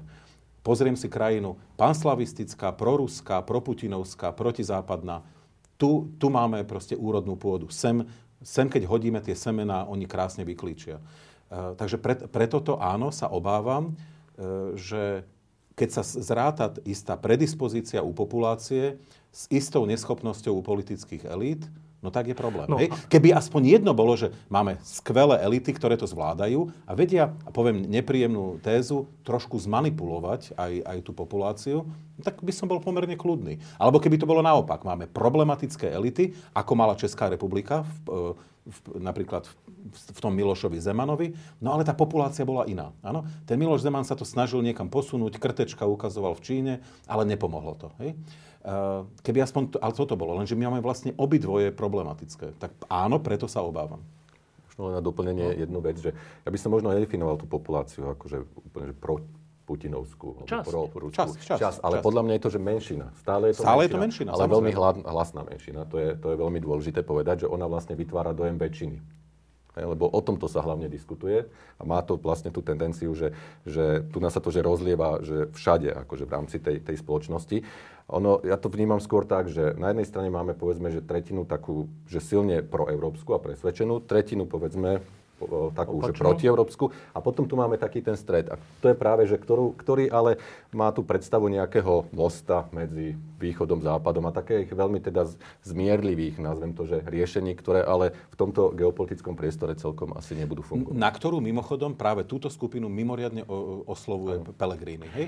Tou tak, takzvané vyváženou politikou, že uh-huh. budeme sedieť tak, aby, aby sme na všetky strany sveta robili rovnakú politiku, čo v tejto situácii, v ktorej sme už samozrejme nezmysel. No a teda vrátim sa k tej otázke, že ak je to takto, ak je to tak na váškach a dokonca až tak, že obidva ste povedali, že cítite ohrozenie toho, za čo sme ako 25-roční, o čom sme snívali, teda, že Slovensko je slobodná krajina západného typu.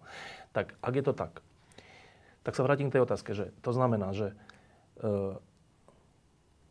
dá sa tomu čeliť inak, než že si všetci zakusnú do jazyka, nejak v tých voľbách budú postupovať tak, aby čo najmenej hlasov prepadlo a potom sa spoja s hlasom? A teraz to hovorím vedomí si toho, že veď v hlase je Erik Tomáš. Halo. Že to je človek, ktorý keď bol v smere, tak tie najhrubšie nápady boli jeho, čo robil smer. A hovorím to v situácii, keď pani Saková povie, že si vie predstaviť budúce vláde Žigu. Na čo to hovorí? Všetci si tu všetko stiažujeme, ale dobre. Vedomí si tohto, že vy vidíte nejakú inú možnosť pokračovania, ukotvenia tejto krajiny v západnom svete než túto? No čísla hovoria tým, že ináč to byť nemôže. A mimochodom... A bude čo... ti to prekážať? Mm. Nebude mi to príjemné, ale, ale neočakávam žiadne zázraky od týchto volieb, čiže ja očakávam veľmi zlý výsledok alebo taký nemastný, neslaný výsledok. No, A čiže toto je čo? Toto je ten nemastný, neslaný, ale, ale stále lepší ako nič. No ale prečo my sme vlastne tu všetci takí zaskočení? Vráťme sa do roku 98 a to bola aká situácia? Vytvorila sa veľká koalícia SDK, ktorá aj vnútorne bola rozháraná ďaleko no. skôr, než vôbec prišlo k tým voľbám. To by sme, my sme všetci pamätníci tých, toho no. obdobia. Ta, už ta, oni sa hádali ešte. A jediné, čo ich spájalo, je, že preboha, vydržme do tých volieb, porazme toho Mečiara. Však čo bolo správne. A čo no? bolo správne. No a po voľbách museli vytvoriť koalíciu, ktorá im vôbec nevyhovovala. Však išli do koalície s, SD, s SDL, s nejakým SOP, čo ani nevedeli zadefinovať, že čo to je. Ehm, s maďarskou koalíciou, ktorá bola najkonštruktívnejšia, by som povedal vtedy v tej štvorkoalícii. A tých, tých problémov bolo obrovské množstvo. E, Brigita Šmegnerová nechcela dopustiť žiadnu, žiadnu e, devalváciu meny. E, zrazu slovenská koruna začala prúdko padať a, uh-huh. a Ivan Mikloš je to vysvetloval, že proste bez toho to nepôjde. No tak nakoniec to urobili. Veď to bolo neuveriteľné, čo tam sa dialo. Napriek tomu to brali ako nevyhnutnú daň za vyhrábanie sa zo situácie, v ktorej sme boli no, v 90. A teda? rokoch. No a prečo to hovorím? My zjavne nemáme ten pocit ohrozenia a ten pocit pádu až na hubu, že to poviem vulgárne, ako sme mali v polovici 90. rokov. Lebo vtedy, keď ono vlastne Mečiar nám v niečím pomohol. Prišiel v 94. k moci, e, zorganizoval noc dlhých nožov v parlamente a ja si pamätám, keď som sa zobudil v tom koncom roku 94 po noci dlhých nožov a zrazu som vedel, že som sa zobudil do inej, inej krajiny. No? Že tá krajina je naozaj iná a že teraz žarty skončili. E, no a my tento pocit teraz nemáme. Tu nikto nemá pocit, že žarty končia, že proste Áno, budeme v koalícii s takými ľuďmi, čo možno si ani nemáme čo povedať. No, no a, a čo si mal s prepáčením čo povedať Zurinda s Migašom? Oni sa chodili na tú hrádzu prechádzať, ale ako nech, teda naozaj, keby tu sedel Miki Zurinda, tak povie, no viete, no ľudsky sme si nemali čo veľmi povedať, napriek tomu sme strávili spolu celé hodiny. Ale to je presne to, a vrátim sa zase k tomu, k tej idei vlastne toho spájania, že ono to vlastne veľmi inak možno nevychádza, aspoň aby, ale, ale je to potom o komunikácii. To, lebo my tu hovoríme, že by sa možno mali spájať na nejakom hodnotovom základe, ale však predsa SDK sa veľmi akože nespájala, hej? Tá, na, hodnotovom. na, hodnotovom, na hodnotovom základe, hej? Tam teda bol nejaký, nejaký cieľ, nejaký účel a pre ten účel teda sa na a ten čas... A čo je dnes cieľ? No, však... no to je tá chýbajúca vízia. Čo je vlastne cieľ? Je to... No podľa mňa je cieľ zachovať no, slobodné Slovensko. No ale otázka je, že či takto si to definuje väčšina populácie dnes. Lebo ty si povedal, že my sme mali víziu slobodnej a západnej krajiny. Toto je napríklad aj moja, moja téza, ktorú ja hovorím ľuďom, že ja aj v 89., keď sme stáli na námestiach, tak ja som si predstavoval, že vtedy Československo, že bude, a v, v rámci neho Slovensko, bude predovšetkým západnou krajinou. No. Pretože som e, prirodzene rozumel, že keď bude západnou, tak všetko bude mať právny štát, bude ekonomicky prosperujúce a bude aj slušné. Áno, to znamená, bude akceptovať menšiny a tak ďalej. To proste to bolo v balíku. No ale teraz je otázka, naozaj my sme v spoločnosti, ktorá väčšinovo chce byť západnou spoločnosťou? My dvaja čítame tie dáta, no a teda, keď mám byť veľký optimista, tak poviem, že je prudko polarizovaná tá krajina aj v odpovedi na toto. A, to je, a teraz zámerne nedem do toho, čo ja z tých dát vidím, že je veľmi otázne, ktorá časť je vlastne väčšia že či tá, pro, e, ktorá rozumie, že chce byť prozápadná, alebo tá, ktorá je otvorene protizápadná. Lebo ja z tých dát čítam, že už tá časť, ktorá vlastne je protizápadná, už je mierne väčšia. Mierne. Ale dobre, zostaňme, že je to 50-50, aby sme, aby sme sa neponorili do toho negativizmu, z ktorého ma stále obvinujú všetci. No dobre. Čiže tá obi- je, to je to. Je tu naozaj objednávka na toto? No, u, iba u polovice obyvateľstva. No lebo to obyvateľstvo to, pardon, vníma ako bližšia košela ako kabát. To znamená, že na čo mi je možnosť cestovania do zahraničia, na čo je mi možnosť štúdia, ja neviem, na európskych univerzitách, na čo je mi to, keď nevnímam vlastne, že mám. To je to tie sociálne práva, že tie... V, v najobľúdnejšej podobe, ja si spomínam s Mírkom Kocúrom, keď ešte robil reláciu v RTVS, tak ma raz zavolal a debatovali sme krásnu filozofickú debatu o slobode. Veľmi som si to užíval. Taký malý problém bol, že, že to bol, bola to kontaktná relácia a začali nám ľudia volať, ktorí nám za, začali nadávať. My sme tam rozoberali otvorenú spoločnosť, popera sme do toho zatiahli a tak ďalej. Filozofické úvahy. A ľudia nám ale tak, že oni horeli nenávisťou, na, na nás začali kričať v tých telefónoch, že čo im to tu rozprávame o slobode, keď on si, čo jaké cestovanie, keď on si nemôže niečo kúpiť úplne zvecnené, teraz poviem marxisticky, zvecnené vedomie. Proste sloboda znamená slobodu si nakúpiť. No a, a teraz vyčítajte to tým ľuďom. Oni takto tú slobodu vnímajú. Mne to, mne to je až trápne, musím povedať, ale bohužiaľ takto to mnohí vnímajú. Za tých 30 rokov, čo to sledujeme, tak mne sa zdá, že ten spor slovenský je v skutočnosti stále rovnaký, a to je až také trapné, alebo také mm, smutné, že my tu vlastne stále zápasíme o toto, o čom teraz hovoríte, že akou krajinou chceme byť v úplne základe, že my tu nerozmyslíme o tom, že aké má byť zdravotníctvo, školstvo a neviem čo, ale že úplne ten základ, že chceme byť slobodná krajina alebo nie. Chceme, to? Nechceme? A teraz prichádzajú voľby a vždy, vždy je to o tom, že tá jedna časť, ktorá to chce, je jasná, tá, ktorá to nechce, je tiež jasná. A o tých voľbách rozhoduje, že ktorá z tých častí získa z toho, z toho medzipriestoru trocha viac. A toto to, to sa tu stále opakuje. O kúsok vyhrajú. Tí, tí zase... No. Zase ideme k tomu teraz, v týchto ale, voľbách. Ale ne, nehovorme teda o tom ako o nejakej tragédii, Štefan, lebo však to vieme. Je toto, to je to, strašne, toto je, to, je to vyčerpávajúce, je to nudné. znechucujúce, ale to je realita. No dobre. Ale teraz, keď, keď, lenže problém je, že toto evidentne niektorí ľudia, ktorí o sebe hovoria, že sú politické elity, ako keby nevideli. No, že a- oni a- bojujú o nejakú časť kúsok, toho to medzipriestoru, prevážili, no. ktorý preváži. A, te, a presne teraz si trafil podľa môjho názoru ten klinec po hlavičke, že teraz e, oni viditeľne idú prehrať boj o tento medzipriestor. Lebo to preváženie vzniká vďaka práve nejakým tým novým politickým projektom, ale záleží na konštelácii aj tých, toho ostatného no. priestoru. Hej? A nové projekty, ako bolo SOP, ako bolo ANO, však spomeňme si. Hej? Čiže dnes tá podľa mňa predstava a, na tom stredopravom časti, ten, z tej stredopravej časti politického spektra je taká, že tí demokrati možno budú takýmto projektom. Len problém je v tom, že tí ostatní, tých nie je toľko, nemajú takú Aby pozíciu, aby to podľa môjho názoru vychádzalo. No a teraz to je tá otázka, že sú obdobia, v ktorých to vyjde, že tí demokratickí politici to prevážia a sú obdobia, keď to nevyjde. A vždycky to má nejakú príčinu, že prečo to vtedy vyšlo a vtedy naopak nevyšlo. Dnes sme v situácii, akej, že tie tri roky, keď to mali a teraz vlastne neviem, či mám povedať, že demokratickí politici.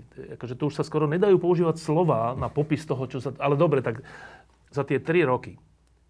Čo spôsobilo, že ten medzipriestor zdá sa je skôr na tej antistrane? Prečo sa to stalo?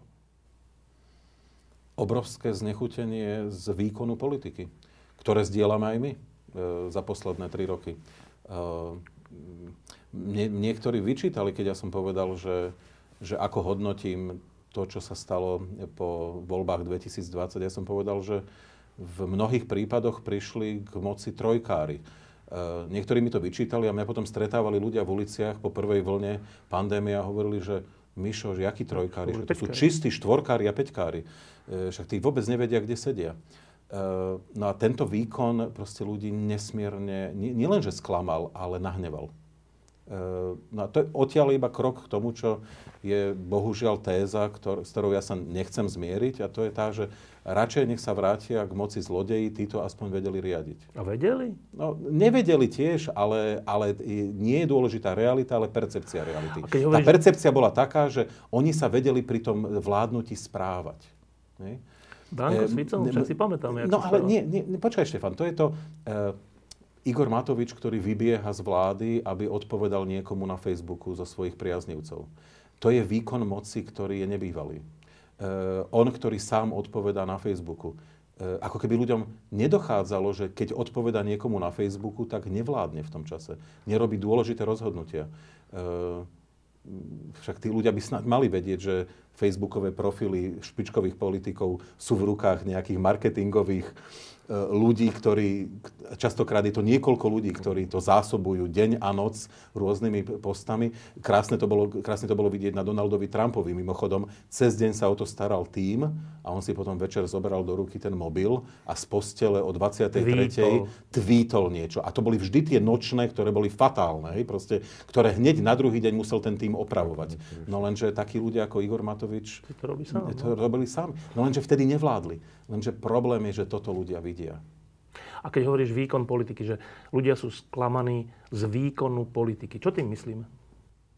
Čo tým Podľa mňa, myslíme? podľa mňa z toho spôsobu. Ako, po- podľa mňa ľudia uh, to hodnotia na základe toho, čo uh, zažívajú v každodennom živote, práve povedzme v tej oblasti, ja neviem, zdravia, zdravotníctva, hej, uh, v tom školstve, uh, ja neviem, pri, keď hľadajú, ja neviem, uh, domov dôchodcov pre svojho rodiča, o ktorého sa nemôžu ďalej starať. A majú pocit, že toto všetko sa zho... A ono sa to možno ani celkom v niektorých parametroch nezhoršuje, ale ale jednoducho ten taký celkový dojem, hej, taká tá celková nálada a atmosféra v tej spoločnosti, po tom covide, to treba zasa povedať, že to naozaj, že, že tá vláda dostala akože, že z tohto hľadiska naložené a nemohla si zobrať nejaký manuál, podľa ktorého jednoducho krízový manuál, podľa ktorého to, to, to vedela riadiť. Ale jednoducho tam tí ľudia videli, že tí politici v rámci tej jednej ako keby vládnej koalície neťahajú za jeden koniec. Že jednoducho dochádza tam k silným nejakým interpersonálnym konfliktom, že si jednoducho možno, že, že vôbec tá verejná debata a tá, ten spôsob komunikácie medzi nimi hrubne. A oni do istej miery vlastne sa to stávalo, alebo nasta- ďalej sa to stávalo ako keby takou spoločenskou normou. Hej? Lebo neviem, či ste si vy všimli, ale ja som si teda akože všimol a zaznamenal som, že vo všeobecnosti hrubla a hrubne aj komunikácia tá, tá bežná, hej, napríklad v obchode, ako sa ľudia medzi sebou správajú, ako medzi sebou komunikujú, dokonca samozrejme aj v tej politike a dokonca možno aj u ľudí, od ktorých by ste to neočakávali, od ľudí, ktorých si vážite, ale ako keby, že strátili zábrany používať určité slova v politike, ktoré tam podľa môjho názoru nepatria a nemali by byť. Hej, že to. Ja, ja by som to doplnil, že keď sa ty pýtaš na, to, na ten výkon politiky, ono to má ako keby dve, dve dimenzie. Ľudia boli zvyknutí na istý typ štávnej kultúry. A tá štávna kultúra bola o, o tom, ako sa tí politici správajú, že teda inými slovami, aké majú rituály v to, pri tom výkone, čo, čo sú schopní ponúknuť a akým spôsobom. A potom druhá časť toho bola ten taký ten slovenský papalášizmus, ktorý, ktorý proste nevieme sa ho zbaviť, on je hlboko ponorený v tej našej uhorskej histórii. E, politik nie je služobník náš, on nie je náš zamestnanec, obrazne povedané, ale to je niekto, kto, kto proste je ten nad nami, kto si môže dovoliť ku nám a je to, je to zvláštne schizofrenický stav, kde na jednej strane ľudia sú v predklone pred tými politikmi a na druhej strane nimi pohrdajú. E, a keď sa aj ich my v sociologických výskumoch spýtame, že akú prestíž má e, zamestnanie politik, tak končí úplne na spodu. Proste to je nulová prestíž, áno? Ale zároveň sú pred nimi... V po... E, to, to je niečo, ten, ten, by som povedal, pacho, to všetko, čo si pamätáme z tej našej histórie, ako Pacho sa vracia z veľkého sveta a tam zlý e, aristokrat bičuje slovenského človeka, tak to, to tam asi zostalo proste. My máme pocit, že sa nemôžeme ozvať. Ten pacho z veľkého sveta už mu vytrhol ten bičík a hovorí, čo to tu robíš, ako si to vôbec dovoluješ. Ale ten, ten je taký, v takom šoku, ten bežný človek, že ešte podáva bičík tomu aristokratovi hovorí, tu mi ešte pán ste zabudli zbičovať aj na pravej strane.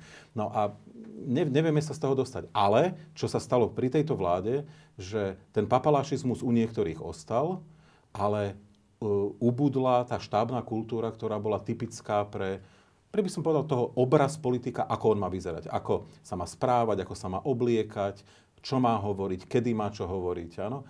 A zrazu toto všetko sa stratilo. A ľudia si povedali, no počkaj, tak tak už zostalo iba ten papalašizmus. Vlastne táto časť, na ktorú my sme zvyknutí celé 10 ročia, však ne, nebolo to možno skvelé vždy, ale aspoň nejaké to bolo. Veď si spomeňme, že a ako sme sa všetci smiali, keď jeden odstupujúci e, minister polnohospodárstva urobil tlačovku v Kravíne, áno? A všetci hovorili, že to je neuveriteľné, to, to, to sa môže stať iba v tejto krajine, áno? Že za ním bučali kravy a tak ďalej. Ale vlastne táto koalícia priniesla takýchto momentov, obrazne povedané, maštalových, nesmierne množstvo. A na to si napríklad ten Robert Fico v minulosti dával pozor. Hej, aby, aby, to nebolo, aby, aby to nebolo také, by som povedal, ako odsedlače. No a teraz ťažká otázka,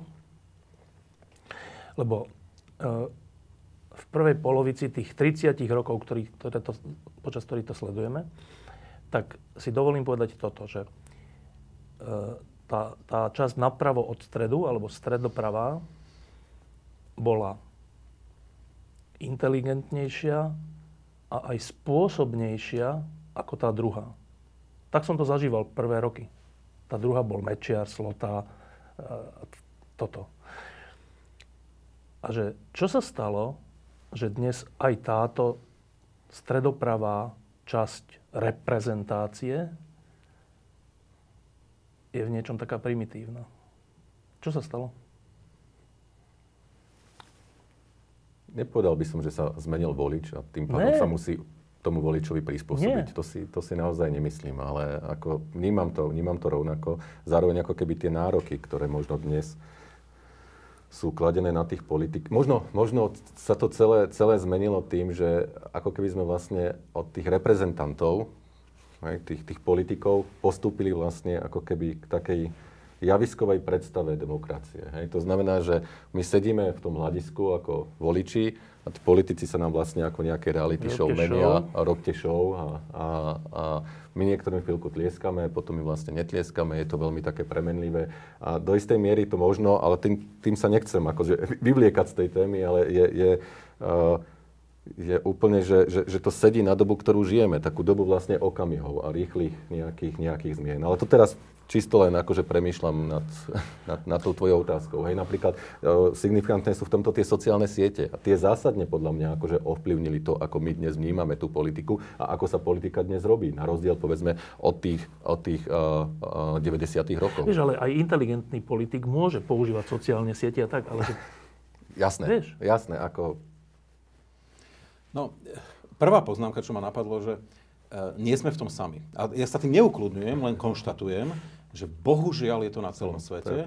V mnohých krajinách, o ktorých my si myslíme veľmi dobre, občas tam chodíme a, a máme to tam radi, tak keď sa pozrieme na celosvetové výskumy, že keď sa ľudí spýtajú, že či ich e, systém potrebuje zásadnú opravu, zmenu, tak vo väčšine krajín sveta dnes ľudia hovoria, že áno, vyslovujú sa proti správaniu politikov, sú z nich mimoriadne unavení. A je už iba pár príkladov, protipríkladov, Nový Zéland, E, Kanada, hej, kde, kde ľudia odpovedajú, nie, my sme v princípe spokojní, takto ako to je a úplne najvýnimočnejší je, je Nový Zéland. Uh, čiže musí, musíme to vidieť v takomto kontexte. Ale e, vráťme sa, tu ale otázka to, bola... To, to je kontext správny, ale, no. ale že tá... Ja nechcem hovoriť o že, že zhrubla politika. Úro, nie, že zhrubla, ale že... To nie, nie, to je ešte iné, ale že že bola vízia? Keď, akože bola nie, nie, to není v tom, ale že ten stredopravý priestor reprezentovali ľudia, a teraz nechcem povedať, že ktorý si si mohol vážiť, a však ja si viem vážiť každého, aj, aj súčasnú vládu. To, to nejde o to, ale že, no, tak jak to mám povedať, že predsedom Českej vlády je Petr Fiala, hej? Bývalý rektor Masarykovej univerzity. Tak môžeš mať proti nemu všeličo, aj vo výkone politiky, ale že je to nejaká úroveň. Je to, áno. A ja si myslím, že úroveň... Má to štábnu kultúru. Aj ľudskú, aj neviem. No, a že, že ten stredopravý priestor ju mal pred 30 rokmi a stratil ju. A ne, ne, nemám odpoveď na, na otázku, že čím sa to stalo? Že to bolo nevyhnutné? Nezdá sa mi, že to no, bolo Ja ponúkam niekoľko hypotéz. Prvá je, že tento priestor sa vlastne úplne vystrielal vo vzájomných bojoch Hej, to bola bratrová vražedná vojna. On väčšinou prehrával totiž to. Naozaj, premietnite si, že koľko rokov e, po roku 93 tu vládli Mečiar a Fico a koľko vládli, a vládli tí ostatní. No a nadpolovičnú väčšinu vládli Mečiar a Fico a táto časť spoločnosti bola tá, ktorá sa snažila urputne vyvažovať všetky tie zlé rozhodnutia, problematické kroky, a unavila sa a doslova medzi sebou sa vystrielala. Hej, to, je proste, to bol bratrovražedný boj. Uh, to, to je jedna vec. Druhá, som hlboko presvedčený, že nás na Slovensku doháňa, dobieha uh, tá, tá trojica antiexpertná atmosféra, antiintelektuálna atmosféra a antielitárska atmosféra. Slovensko nie, Slovensko nie je jedinou takou krajinou vo svete, nájde sa to všade. Hej, e, Američania si sami zo seba robia srandu v seriáli Simpsonovci, kde Líza je tá intelektuálka, ostatní sú celí takí nejakí pripečení. Uh, ale na, na Slovensku všetky tie tri veci sú veľmi silné. Antiexpertnosť, antiintelektualizmus aj antielitárstvo. Ty, ty myslíš, že to je 30 rokov, 30 rokov tu politi- jedna časť politických elít bojuje vlastne proti väčšinovej spoločnosti, ktorá má tento typ objednávky. A potom sa to premietne či už na strane fašistov, či už na strane toho Fica, no alebo bohužiaľ aj na strane toho Igora Matoviča. Veď si zoberte, že čo vlastne Igor Matovič robí. To je naplnenie očakávaní nie úplne malej časti spoločnosti po antiexpertnosti, antiintelektualizme a antielitárstve. Na, nás toto dobieha, my, ale my to musíme vedieť pomenovať. Sú aj krajiny, ktoré, ktoré majú veľmi podobnú atmosféru, ale vedia s tým pracovať aspoň v tom zmysle, že je to skúmané, je to pomenovávané. My sa bojíme to pomenovať, že dokonca naše národné dedictvo v, v, litera, v literatúre je také.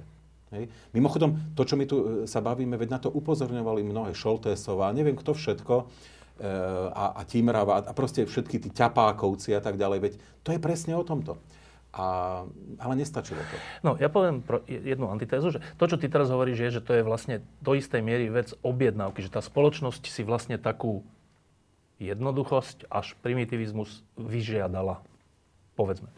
A teraz antitéza, že uh, prvé roky po novembri 89 reprezentovali túto časť spoločnosti ľudia, kvalitní ľudia. Nemuseli byť kvalitní, čo sa týka politiky, v zmysle, že vedeli robiť politiku, však odkiaľ by ju mali vedieť. Ale boli to, že zaujímaví ľudia. Rozhodne. A iba ťa doplním, že prvé roky po revolúcii taký Vlado Saučínsky z Bardejova bol vnímaný ako jeden z najlepších poslancov federálneho zhromaždenia, spolupracoval s ODA a e, Česi si ho mimoriadne chválili e, a mu aj tak trošku zo strany hovorili, že my si te vezmeme, pak ako. No. Áno, alebo zabúda sa pán Šútovec, starší, Veď to bol, to bol človek, ktorý riadil... Jeden z predsedov. Áno, jeden z predsedov a riadil, riadil to federálne zhromaždenie, teda briliantne. No, ale to je, to, a tak ďalej. A takých mien by sme našli. A teraz, že...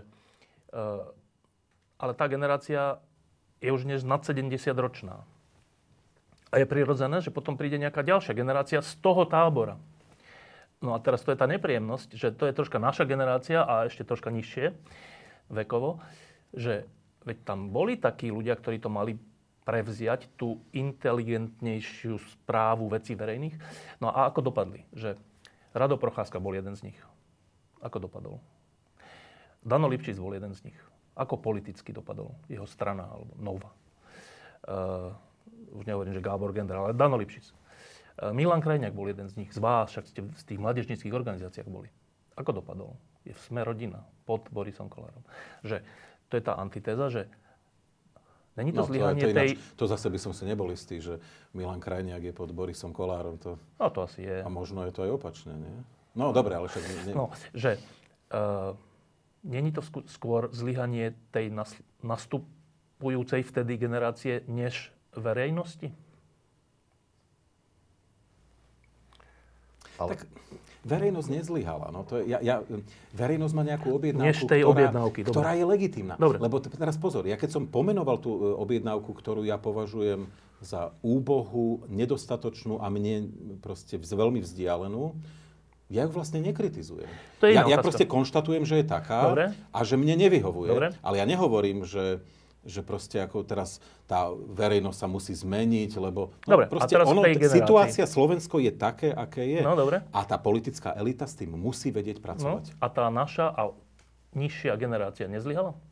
Ale kvalitatívne tí ľudia neboli predsa horší, aspoň si nemyslím, že boli horší. Ale...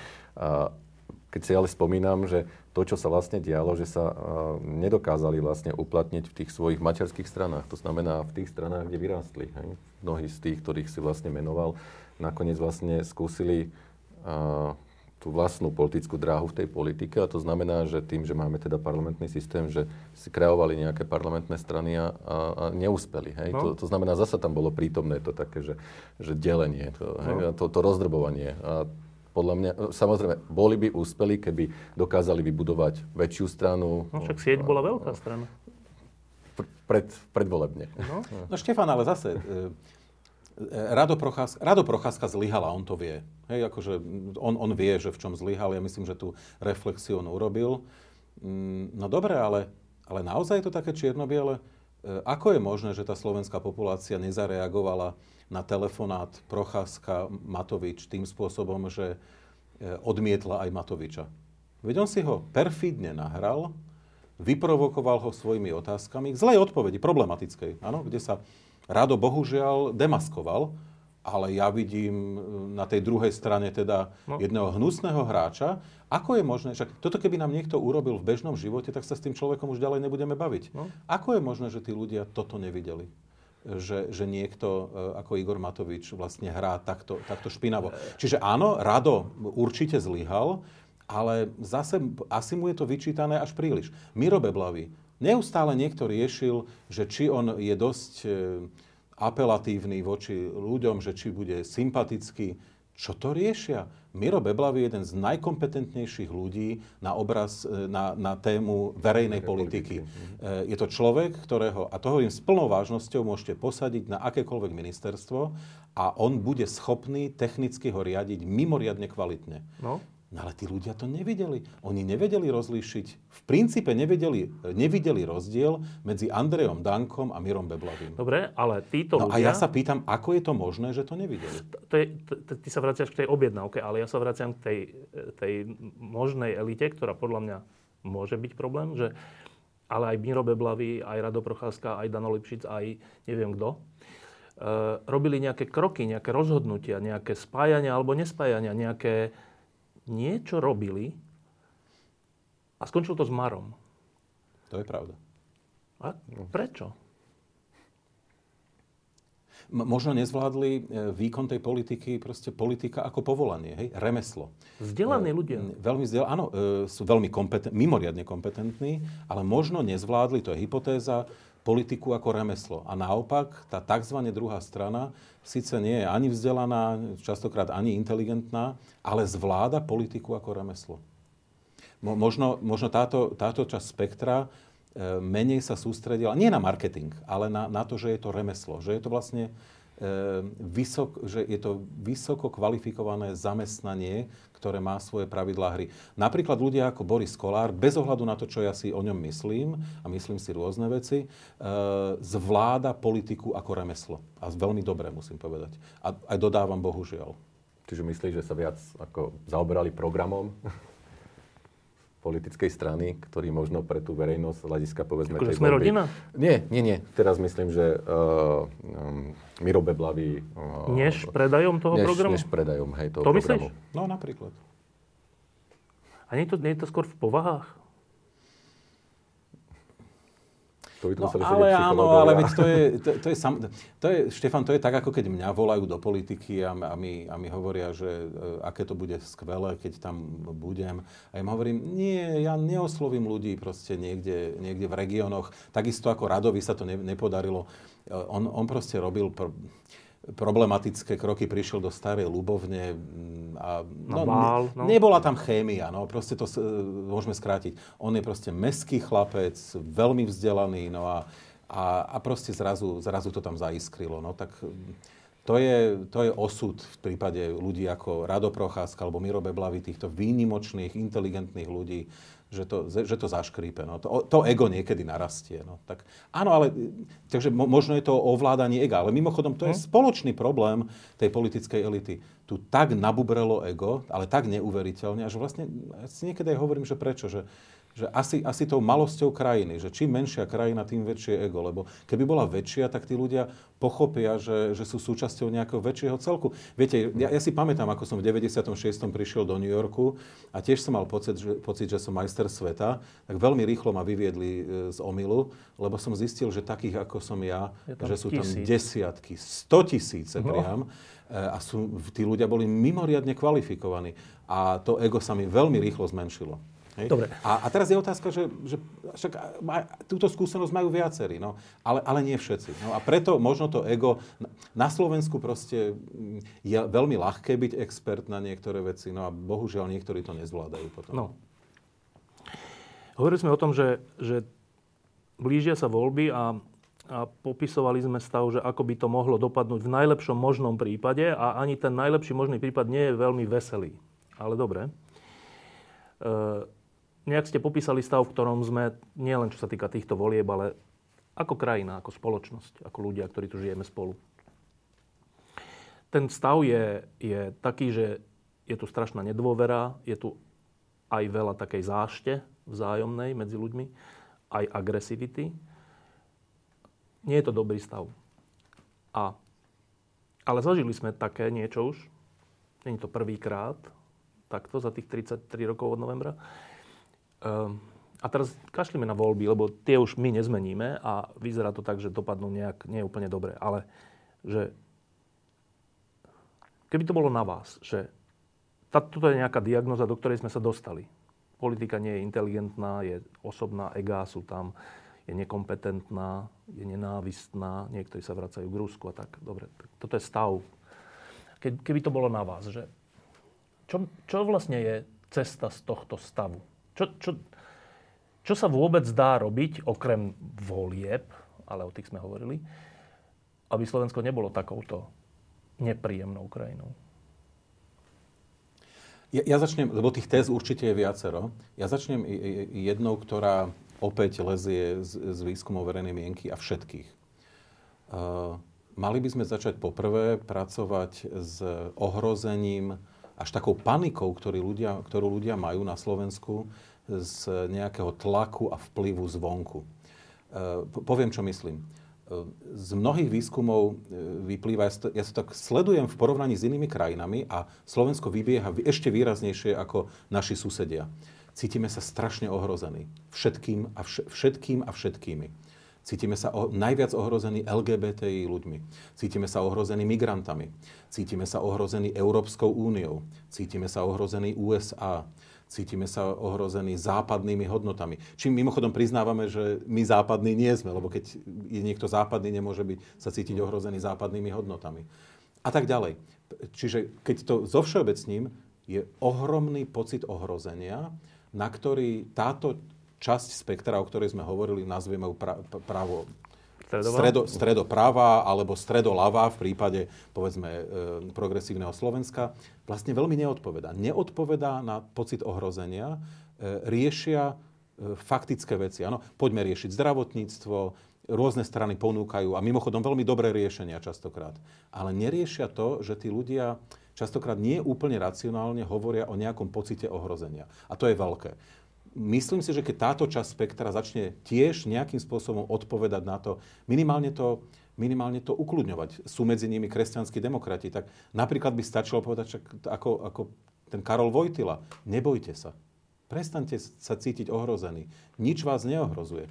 Ale, lebo, lebo z druhej strany prichádza vlastne prilievanie do ohňa. Hej? E, Fico, fašisti a ďalšie hovoria, áno, vaše ohrozenie je reálne a ešte, ešte ho proste vy, vyženú do vyšších štády. Čiže ja by som začal týmto pocitom ohrozenia. No a po, po druhé, uh, no, budovať nejakú, nejakú víziu, že čo vlastne, ty si s tým sám začal, Štefan, že, že čo vlastne táto krajina, o, o čom vlastne má byť. Hej? Ona vznikla tak nejak zvláštne v tom 93. Nebudeme sa k tomu vrácať teraz. No ale vlastne stále nevieme, že čo chceme povedať svetu. Znovu, no tak ja už toho, ja som to hovoril tisíckrát. Česi už od 19. storočia sa pýtajú veľmi poctivo, jaký je smysl našich dejín. To je veľmi poctivá otázka. Hej? E, ale Slováci, ja som nepočul na Slovensku nikoho sa spýtať, aký je zmysel našich slovenských dejín. Na čo tu sme? Na čo tu sme? Čo, čo to tu budujeme? Prečo, prečo sme tu a nie niekde inde? Sme tu, na Slovensku, niekto v Košiciach, niekto v Bratislave, niekto v Čertižnom. A prečo sme tu a, a čo nás vlastne spája? Čiže tu je proste naprosto nezodpovedaná otázka našej spoločnej identity. Však je tisíc spôsobov, ako byť Slovákom, ale my ani to vlastne nemáme zodpovedané, že, že aké sú vlastne spôsoby, ako byť Slovákom. Ano, máme tu nejakú predstavu, takú tu z 19. storočia, že Slovák má byť, ja neviem, e, so zamasteným pupkom, s valaškou. Nie, dneska sú tisíce spôsobov, ako byť Slovákom. Ale my ani to ešte vlastne neakceptujeme vnútorne. Hej? Čiže zodpovedať si našu identitu. Koho je toto? Kto sme? No a toto musia robiť elity. E, a nie iba tie politické, aj spoločenské.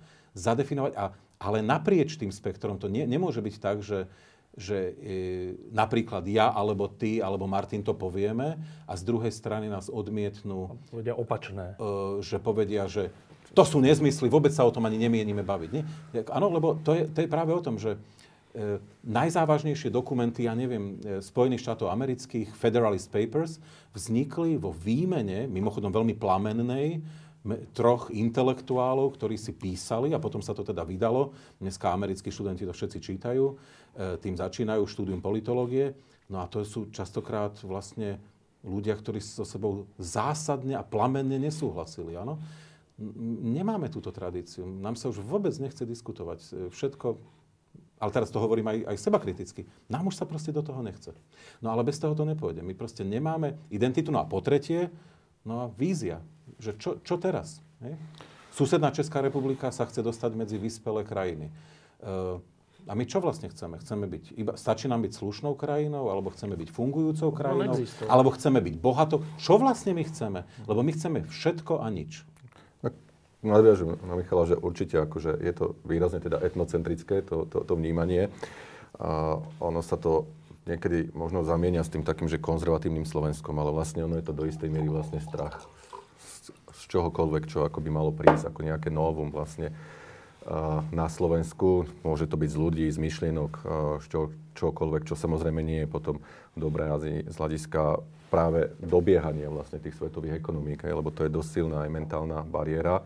No a potom vlastne k tej, k tej vízii, áno, ako keby sme vlastne tá posledná veľká vízia bola vlastne tá Európska únia. A dnes, keď sa vlastne tých ľudí pýtame na to, že na čo sú vlastne na tom Slovensku hrdí, tak najčastejšie povedia Tatry, prípadne poj príroda, nejaký hrad a niečo. Čiže že naozaj nejdu, nejdu nejak za to, že nevedia pomenovať uh, ja neviem, nejakú myšlienku alebo, alebo niečo, čo my sme, čo, čo, my sme hej, že, že čo nás vlastne definuje ako, ako, ako národ a čo môžeme priniesť nielen teda dovnútra, ale aj keď, keď príde ten človek niekde, niekde do zahraničia, ak by sa ho vlastne opýtal, že čo teda vy ste, tak naozaj, že tam, tam je taká celkom, celkom, celkom prázdno. A to, čo mňa ešte teda napadá, že ako to zmeniť a, a viackrát sme tu vlastne o tom hovorili, že, že a, chyba, ja viem, že odbornosť je ťažko predajná v politike ale bez tých jednoducho, nazvem to, že odborných riešení, bez toho, aby naozaj, že aj na tých ministerstvách boli naozaj že odborníci, podľa môjho názoru, ktorí sa rozumejú akože tomu, ako robiť tie reformy, a podľa mňa takých máme, hej, aj v oblasti zdravotníctva, ako Samozrejme. si ty, ty povedal, tá krajina nebude ďalej napredovať. Ja som bol včera na jednej večeri, kde mi Peter Zajac hovoril, kde sme trocha hovorili o 98. a tom období predtým a zaujímavý, zaujímavý postreh, že vtedy boli že politické strany, také a onaké a, a bojovali s Mečiarom a vyhrali to, ale popri tých politických stranách existovali tzv. think tanky, ale to mm-hmm. boli všelijaké také zoskupenia, ktoré, alebo dokonca pracovné týmy, alebo proste skupiny kompetentných ľudí, ktorí ne, ne, nevyhnutne boli z tých politických strán a ktoré pripravovali politici bojovali politicky, ale títo pripravovali, že ako má vyzerať niečo, verejná správa, ako má vyzerať, keď vyhráme zdravotníctvo, ako má vyzerať naša zahraničná politika. To boli že úplne zaujímaví ľudia, z ktorých neskôr boli všeličo iné, ale neboli to politici. Presne na toto a že som... my vo, že dnes, hovorí Peter, mi hovorí, že počúva, dnes je kto za tými politickými stranami? Kto im, kto vôbec myslí na to, že politika není na to, aby si vyhrala, to je všetko, ale že ty, chce, ty chceš vyhrať preto, aby si niečo potom zrealizoval. A čo chceš zrealizovať, keď nemáš žiadnu predstavu za sebou? No. Ak je to na, tak? Na toto, je to na... až tak, že, že, že na toto sa to už vôbec nemyslí? Nie, nie. Podľa mňa tomu úplne tak nie je. Sám uh, poznám a bol som súčasťou nejakej iniciatívy, ktorý sa, ktorá sa volá Slova Global Network, končil vieš to aj ty, čo sú ľudia v podstate možno, že z biznisu a z rôznych sfér, ktorí dnes nie sú po, povedzme, že politicky nejakým spôsobom angažovaní, ale uvedomujú si práve toto, že je potrebné mať, potrebné mať takúto víziu v rôznych oblastiach a združujú vlastne ľudí a dokonca vlastne lákajú aj ľudí zo zahraničia. To znamená ľudí, ktorí sa stali úspešní v zahraničí a majú naozaj čo Slovensku priniesť. A ja si osobne myslím, že toto je naozaj akože cesta, aby sme sa posunuli, aby sme to Slovensko niekde, niekde posunuli. Tá vízia nám nepadne z neba, jednoducho tú víziu, tá vízia sa musí tvoriť v tých, tých, tých diskusiách, a, ale, ale teda s ľuďmi, ktorí tomu, k tomu majú čo povedať. Čo? Nie je to t- tragické, ale nie je to ani dobré, lebo sú oblasti, kde to, čo stačilo v 90. rokoch, v, pri tom prechode, pri tej zásadnej transformácii, dnes už nestačí. Ja, ja to vidím na, napríklad v tom zdravotníctve, kde e, už treba doprecizovať veci, v ktorých sa vyzná každou chvíľu čoraz menej a menej ľudí. E, tá, e, a v tomto zmysle tá situácia je problematická v tom, že častokrát sú to jedinci, ktorí veľmi dobre niečo ovládajú ale, ale sú osamotení. E, práve takéto iniciatívy, ktoré si spomenul, sa snažia ich dať dokopy. Tá vízia totiž to, lebo ak niekto má pocit, že hovoríme nejak všeobecne, e, alebo že je to vágne, nie, nie, nie, to sú vízie, e, ktoré nejdú len po, po, tom, po tom rezortizme, áno, že bavíme sa o školstve, bavíme sa o zdravotníctve. To sú, to sú dokonca také veci, ako mať víziu. Dám príklad, ktorý niko, vlastne som nepočul celé roky v politike povedať na Slovensku máme obrovské množstvo rôznych kontrolných orgánov. Niektoré niekto, do, niek, do niektorých vymenováva parlament, do niektorých vlád a niektoré sú úplne nezávislé. Je to veľká spleť a je ich tak veľa, že ke, keby si niekto teraz seriózne sadol a ich napočítal, tak ja mám pocit, že je to niečo cez 20 dokonca. A oni si dokonca lezú do kapusty navzájom. Hej? A, a vlastne by to potrebovalo trošku vyčistiť. Ja poznám ľudí, je ich veľmi málo, ktorí v tom majú jasno, že čo by sa mo- mohlo urobiť tí ľudia sa nedostanú k moci, Uh, ale, ale bolo by dobré o tom hovoriť v nejakom verejnom priestore, uh, aby aspoň niekto to zachytil, kto pri tej moci bude. Hej? Čiže treba mať víziu dokonca aj v tomto, že transformácia priniesla niečo, áno, nahromaždili sa tu kontrolné orgány v krajine, ktorá je preplnená vzájomnou nedôverou. Všetko, čo nefunguje, tak máme pocit, že treba vytvoriť ďalší kontrolný orgán. Teraz to treba prečistiť. Nikto to nehovorí, celé roky. E, Viktor Nižňanský by dnes určite povedal, že mnohé veci z toho, čo plánoval, sú nedokončené pri e, decentralizácii. E, celé roky o tom nikto nehovorí. Hej, takže e, nie, sú tí ľudia, ale nie sú zosieťovaní tak, ako by to bo, bo, bolo potrebné. E, posledná otázka. E, keď bola, teraz neviem, či prvá, či druhá vlna pandémie, po druhej vlne pandémie, som tu mal Pala Čekana, ktorý sa s tou pandémiou troška aj boril a nesol si za to všelijaké nenávisti. A, a, a čo on a viacerí ďalší mi hovorili, že čo sa vlastne stalo najhoršie. Že najhoršie sa stalo za tieto roky to, že v tejto spoločnosti sa zničila dôvera. Je také zaujímavé, že, počkaj, že ja by som povedal, že najhoršie, že nejaké rozhodnutie alebo nejaké že správanie, politika alebo niečo. A títo ľudia hovoria, že nie, že najhoršie je, že sa zničila dôvera. Lebo keď není dôvera, tak sa nič nedá urobiť. Majú pravdu. My, my, to, my to predsa vidíme z výskumov verejnej mienky. Presne toto. A ono to má aj na tú A, a, a iba, do, iba doplním, že e, z výskumu, ktorý budeme prezentovať budúci týždeň, tých, ktorí pociťujú vysokú nedôveru k všetkým okolo seba, sú tri štvrtiny populácie. To nie je jedna polovica alebo dve tretiny.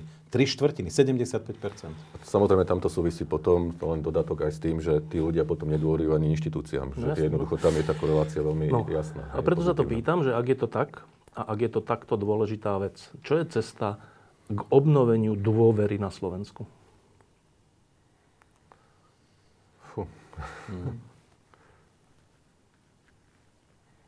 No, e, to je, to je to, že to mlieko sa rozlialo rýchlo a teraz ako ho dostať naspäť. Systematická práca. Koho? E, no, elit. Proste to je... E, znovu, a teraz mimochodom ešte aj to, keď som toto povedal, tak aj to bude vnímané niektorými problematicky v rámci tej našej antielitárskej atmosféry. Pričom ja, ja elity vnímam široko. Hej, proste to nie je normatívne. Ľudia, ktorí sa proste pohybujú vo verejnom priestore, Eh, a nezáleží až tak v tomto, v tomto zmysle na inteligencii ani na vzdelaní, lebo proste ne, nepristupujme k tomu normatívne. No a mm, to, to je ich úloha. Proste to, nepôjde to. A v tom, práve preto my všetci predsa celé roky, Štefan, aj ty, každý týždeň píšeš, eh, poukazuješ na tieto veci, ako sú nebezpečné eh, všetky tie slova, či už Roberta Fica, alebo od fašistov, pretože oni vlastne oni veľmi dobre vidia, v čom tá krajina E, je a oni to systematicky a perfidne podporujú. vlastne podporujú a kazia. Hej? Čiže oni idú v, úplne v protiprúde. Napriek tomu, že vedia, že, že vlastne je sa, to aj im sa to môže vyliať na hlavu, ale vlastne im to je jedno. Ale že to obnovenie dôvery, že medzi nami, ľuďmi teraz, to, to, teraz ani nejde až tak o politiku alebo tak, ale že vôbec, že aby to bola krajina, ktorá sa nenenávidí vnútorne. Že koho je to rola? Ináč fakt neviem teraz. Politikov? Neviem. Koho? Novinárov? Církvy? Koho je to rola? Učiteľov? Všetkých týchto inštitúcií. To je proste... Vza... Nie, tá, to, lebo to nie, nie, tam neexistuje niekto, kto by to riadil. Hej? My môžeme o tom hovoriť, uh, ale to je proste bežný život. Hej? To je tá spoločnosť. Tak ako... Spomínate si, ako sa v 90. rokoch šoferovalo na Slovensku? No však sme šoferovali jak, jak nepríčetní. No a proste dnes sa nie, nešoferuje ideálne, ale predsa len je to lepšie ako v 90 hej? No, čiže tá spoločnosť sa nejako prispôsobila a nebolo to iba sankciami. Lenže toto ide opačným smerom. Toto ide opačným smerom, áno. Treba zastaviť a potom to odvíjať späť. No. On, najhoršie na tom celom je, že toto sa jednoducho to je, to je aj hodnotová zmena, je to sociálna zmena, to jednoducho sa neodeje, že za 5 rokov ani za 10 rokov. Jednoducho toto má naozaj, že, že tam treba veľkú mieru trpezlivosti. No. Akože na toto, je, to, to, to, pre, Presne tak, no tak to, to, že táto krajina je zakonšpirovaná a je zakonšpirovaná neuveriteľne, no to vyplýva primárne z, toho, z tej nedôvery. To znamená, som, tí ľudia sú zakonšpirovaní preto, lebo oni a priori neveria ničomu, čo sa im k ním dostane. Oni ani neveria častokrát tomu, čo počujú z nejakých alternatívnych, dezinformačných e, rádií a, a webov. Oni neveria ani tomu. Oni neveria ničomu. Oni sa dopracovali k nihilizmu. Ale rozhodne nebudú veriť to, čo my tu rozprávame, čo oni si v štandardných médiách prečítajú. To, to, a, a neveria dokonca ani tým, ktorých volia. Hej? To, to nie je tak, že ja dôverujem Robertovi Ficovi a nedôverujem tým. Nie, oni nedôverujú nikomu. E, a práve preto to hodia Robertovi Ficovi, lebo ten aspoň to hovorí tým, e, tým, tým zlobným hlasom, áno, ktorý vlastne vystihuje ich agresivitu a sklamanie zo svojich životov. E, ja sa posledné roky, ale dlhé roky, trápim takouto otázkou, že, lebo keď sa zhodneme na tom, že je to rola do veľkej miery elít, ale to je také škaredé slovo, ale teda nejakých ľudí, ktorí sú mienkotvorní, alebo ktorí majú nejakú zodpovednosť, alebo ktorí sú v nejakých inštitúciách, proste, ktorí majú dopad na verejnosť, tak s tým ja súhlasím, ale tie roky sa trápim s otázkou, že či my máme takúto vrstvu. Že či Slovensko má elitu v tomto zmysle. A teraz krátko si pomôžem, že keď som písal do Lidových novín na začiatku 90. rokov, to boli vtedy jedny z najlepších československých novín, tak tam boli jeden za druhým zaujímavé pohľady, sformulované texty lekárov, učiteľov, profesorov, technikov, vedcov a neviem čo, na, na nejaké, že to bola že úplne že živá diskusia tej spoločnosti, tak som to vnímal. A keď som sa v tých rokoch pozeral na slovenské médiá, tak to som tam nevidel. Vôbec. Že tam som videl stále tie ist, zo pár ľudí niečo chcelo, ale že by nejaká široká vrstva profesorov riešila univerzitu, alebo široká vrstva lekárov riešila neviem čo, to, to, to, to, to jednotlivci. jednotlivci. Obávam sa, že sa to nezmenilo. Nezmenil. A teda tá otázka je, že e, niektorí to až tak silno formulujú, že či, či my vôbec máme na štát, ale nejdeme do, ne, nepoďme do tohto rozmeru, ale že už vznikla na Slovensku v tomto dobrom slova zmysle elita? No, ona je prítomná, ale teraz, Štefan, teraz si začal nepríjemnú debatu, za to to nás nepochvália, teda mňa rozhodne nie. Uh, elity sú, tu sú, častokrát sú veľmi kvalitné, akurát sa im na Slovensku žije veľmi zle. Pretože e, väčšinová spoločnosť, ktorá je, opakujem znovu, antielitárska, antiexpertná a, a, a e, antiintelektuálna, e, im robí natoľko cieľene zle, e, vymedzuje sa voči ním, že sa im tu žije zle.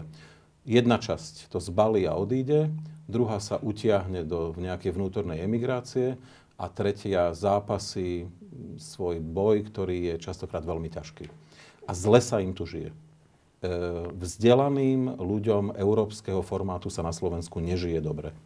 Však to poznáme asi aj z okolia, že keď sa pýtame, že nejakých šikovných ľudí, ktorí to naozaj, že majú aj medzinárodnú skúsenosť a dokázali niečo v živote, že či nechcú ísť do politiky, tak vlastne tam je naozaj že veľká, vysoká bariéra vystavaná, že, že nie do politiky, nie, že radšej budem povedzme úspešný v biznise a ide to až tak ďaleko, že ale ja nebudem radšej obchodovať so štátom, hej, ja toto nechám akože bokom a radšej teda budem pôsobiť len v tejto časti toho spektra, nazvime to súkromné, alebo povedzme niekde v medzinárodnej sfére. Čiže ja si rovnako myslím, že sú tu šikovní ľudia, môžeme ich pomenovať za elity, ale jednoducho uh, nemalá časť z nich je v nejakom takom vlastnom exile, alebo sa rozhodla, že jednoducho uh, do tých verejných funkcií nepôjde a nechce ísť. Pôjdete voliť? Samozrejme. Prečo? Mm, teraz zopakujem tú floskulu, že cítim to ako svoju povinnosť. Nehovorím, že je to povinnosť občianská, ale ja to cítim ako svoju občianskú povinnosť. No a mm, pretože jednoducho na každom hlase záleží. Určite áno. Tam akože na 101%. To máme ešte z novembra túto vec?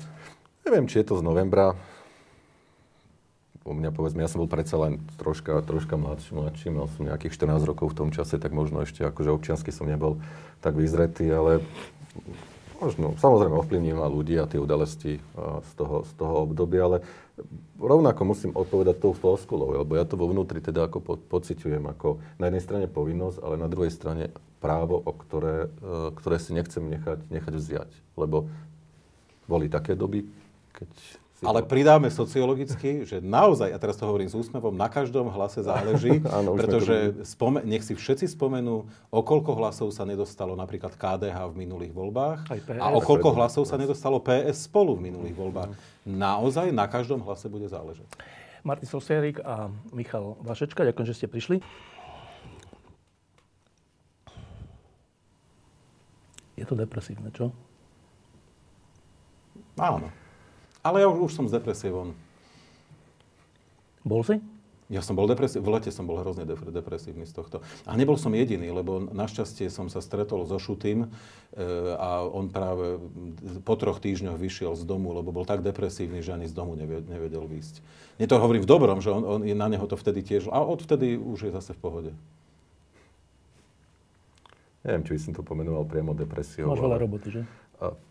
Teraz pomáha, trafil, že? trafil si klinček po hlavičke. Tak to mala byť druhá časť tej mojej odpovede, že pri, tej, pri tú množstvo práce, množstve práce jednoducho ako si nemám čas myslieť na... na Mimochodom, to, to je úplne zaujímavé, že teraz budú tie prieskumy asi pribúdať, ako sa voľby blížia.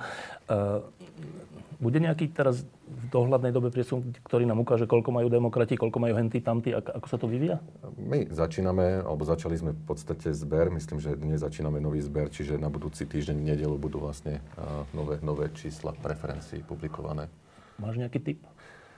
Sám som uh, zvedavý, poviem jednu teda takú metodologickú záležitosť, že, ktorá, uh, ktorá bude odlišná povedzme od toho posledného prieskumu, ktorý bol uh, publikovaný. My v tom Ten našom... bol ináč robený nejaký, že? On, on má, však robili to aj predtým rovnakým spôsobom, akorát vlastne pri tej novej strane demokrati ešte použili taký, takéto návestie. Že uh, áno, že Heger. Toto my nepoužijeme, jednoducho necháme názov tej strany, tak, ako teda je a musí, musia, si, musia sa teda demokrati spoláhnuť na to, že, že už dokázali ako do hlav tých ľudí minimálne teda dostať názov tej strany a prípadne teda nejakú asociáciu s trou stranou. A máš tam, máš tam nejaký predpoklad, že však sme to troška hovorili, ale že môže sa niečo významne zmeniť ešte? No, niečo sa môže zmeniť naozaj len vtedy, keď tam bude dochádzať akože k nejakým nejakým spájaniam, poviem to takto jednoducho. Hej. To znamená, že predsa len tam dôjde teda k nejakému rozhodnutiu, že sa vytvorí, povedzme, a ja dnes neviem, že, že ja som voči tým koalíciám troška skeptický, lebo to je vždy veľké riziko, hej, že uh, môže to byť čisto účelová koalícia, ktorá sa dá asi možno odkomunikovať, vysvetliť, ktorá môže byť aj heterogénna, ale ide o to, že o čo nám ide. Hej. Ale tam, tá druhá vec, ktorú si ty, Michal, spomínal, je tá, že jednoducho prvých 10 miest je prvých 10 miest na kandidát, tak a tam sa 20 ľudí nezmestí. A z toho mám, mám obavu, že toto bude dosť veľká bariéra preto, aby k nejakej takejto veci, veci došlo. Ale však ako sme si tu to rozklúčili, tak však vlastne kto by, kdo, ako realisticky, kto by ešte sa mal spájať? Nie, nie, no ale nie, my sme si do, toto, ale však nakoniec sme vlastne došli k tomu, že, ale že všetci by sa mali spojiť, čo je teda úplne, to že sa teda, nedá. to sa, no hej, hej, Ani by hej. to asi nebolo rozumné, nie? Asi by to nie, nebolo by to, ale tak minimálne v rámci nejakých takých, že hodnotových blízkostí. Ak, ja, ja teraz akože odpovedám čisto, že matematicky, hej, že, že, alebo, alebo že dáva to väčšiu istotu preto, aby som teda presiahol 5%. Tam, tam je dôležité to, že čo tým chcem dosiahnuť. Hej ak jednoducho nie je dôležité, ktorá strana prejde a neprejde, tak akože na čo? Nie, nie je dôležité uh, spájať sa, tak poďme do otvoreného, otvoreného súboja a uvidíme, že kto je, kto je lepší. Ak za tým mám to, že nechcem naozaj, alebo nechcem riskovať možný prepad hlasov, tak predsa ako asi iná možnosť veľmi, veľmi v tomto prípade nie je. Ale kto by sa mal spojiť?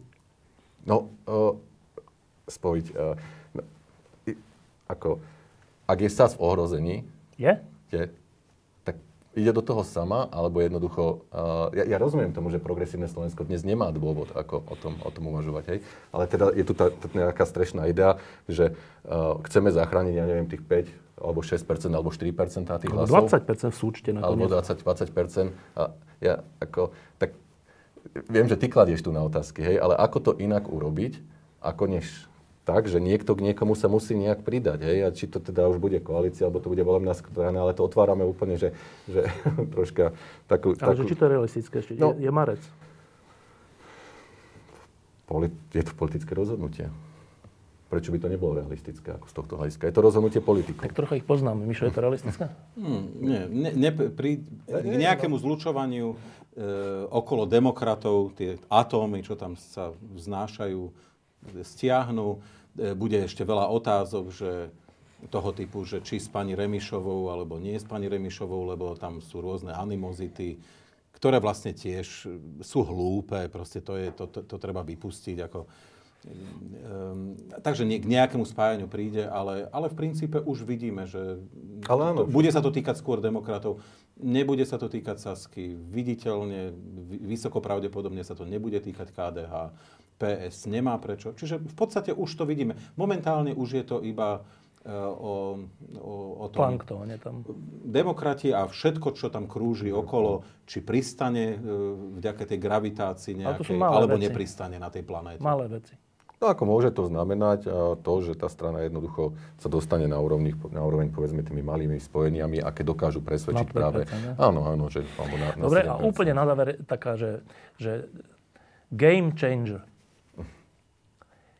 Môže byť game changer Ivan Korčok? No, čísla hovoria, že do istej miery áno.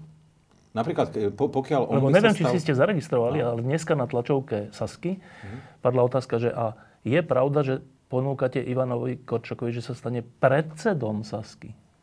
Tak to znelo. Nie, mm. že mhm. lídrom. A odpoveď bola, že áno, je to na stole. Mm-hmm. No to na to na stole už dlhšie. Ale že predsedom strany, nie lídrom áno, kandidátky. Áno, áno, áno. Je, bola by to významná vec? Z hľadiska teraz myslím čísel, sympatí, čili čo? No významná pre, vec možno pre, pre Sasku. Hej. To znamená, že nejaký, nejaká časť voličov by jednoducho tú Sasku omilostila, poviem to takýmto spôsobom, mm-hmm. ale zlá správa pre PS. Podľa môjho názoru. No napríklad. a aj pre demokratov. Aj pre demokratov. Aj pre demokratov. Hej, môže to byť. Hej, čiže zase sa hýbeme. Ako, v tom istom. V tom istom, akože, hej. Nie, znovu, mo- áno, znovu, opakuj, znovu opakujeme. E, musí byť téma, vízia, étos tým e, niekto strhne na seba nerozhodnutých, keď nemáme tu stále prerozdeľovať to, čo reálne ano, už je, je a načrieť medzi nevoličov. Opakujem znovu, medzi nevoličov bude teraz schopný načrieť Fico a potenciálne Matovič. To nevieme. Hej? Ale, ale títo zatiaľ nie. Títo do, tou lyžicou sem nenačierajú zatiaľ. To chce, to chce niečo viac, niečo iné. Ale možno to príde, však máme pred sebou 5,5 mesiaca, Takže... To je strašné. Možno sme príliš skepticky. Áno. Niekto povie, že sme negativisti, takže nie, áno, stále je priestor na to, aby sa vymyslelo étos, vízia, niečo, jednoduché heslo, ktoré máme naviac.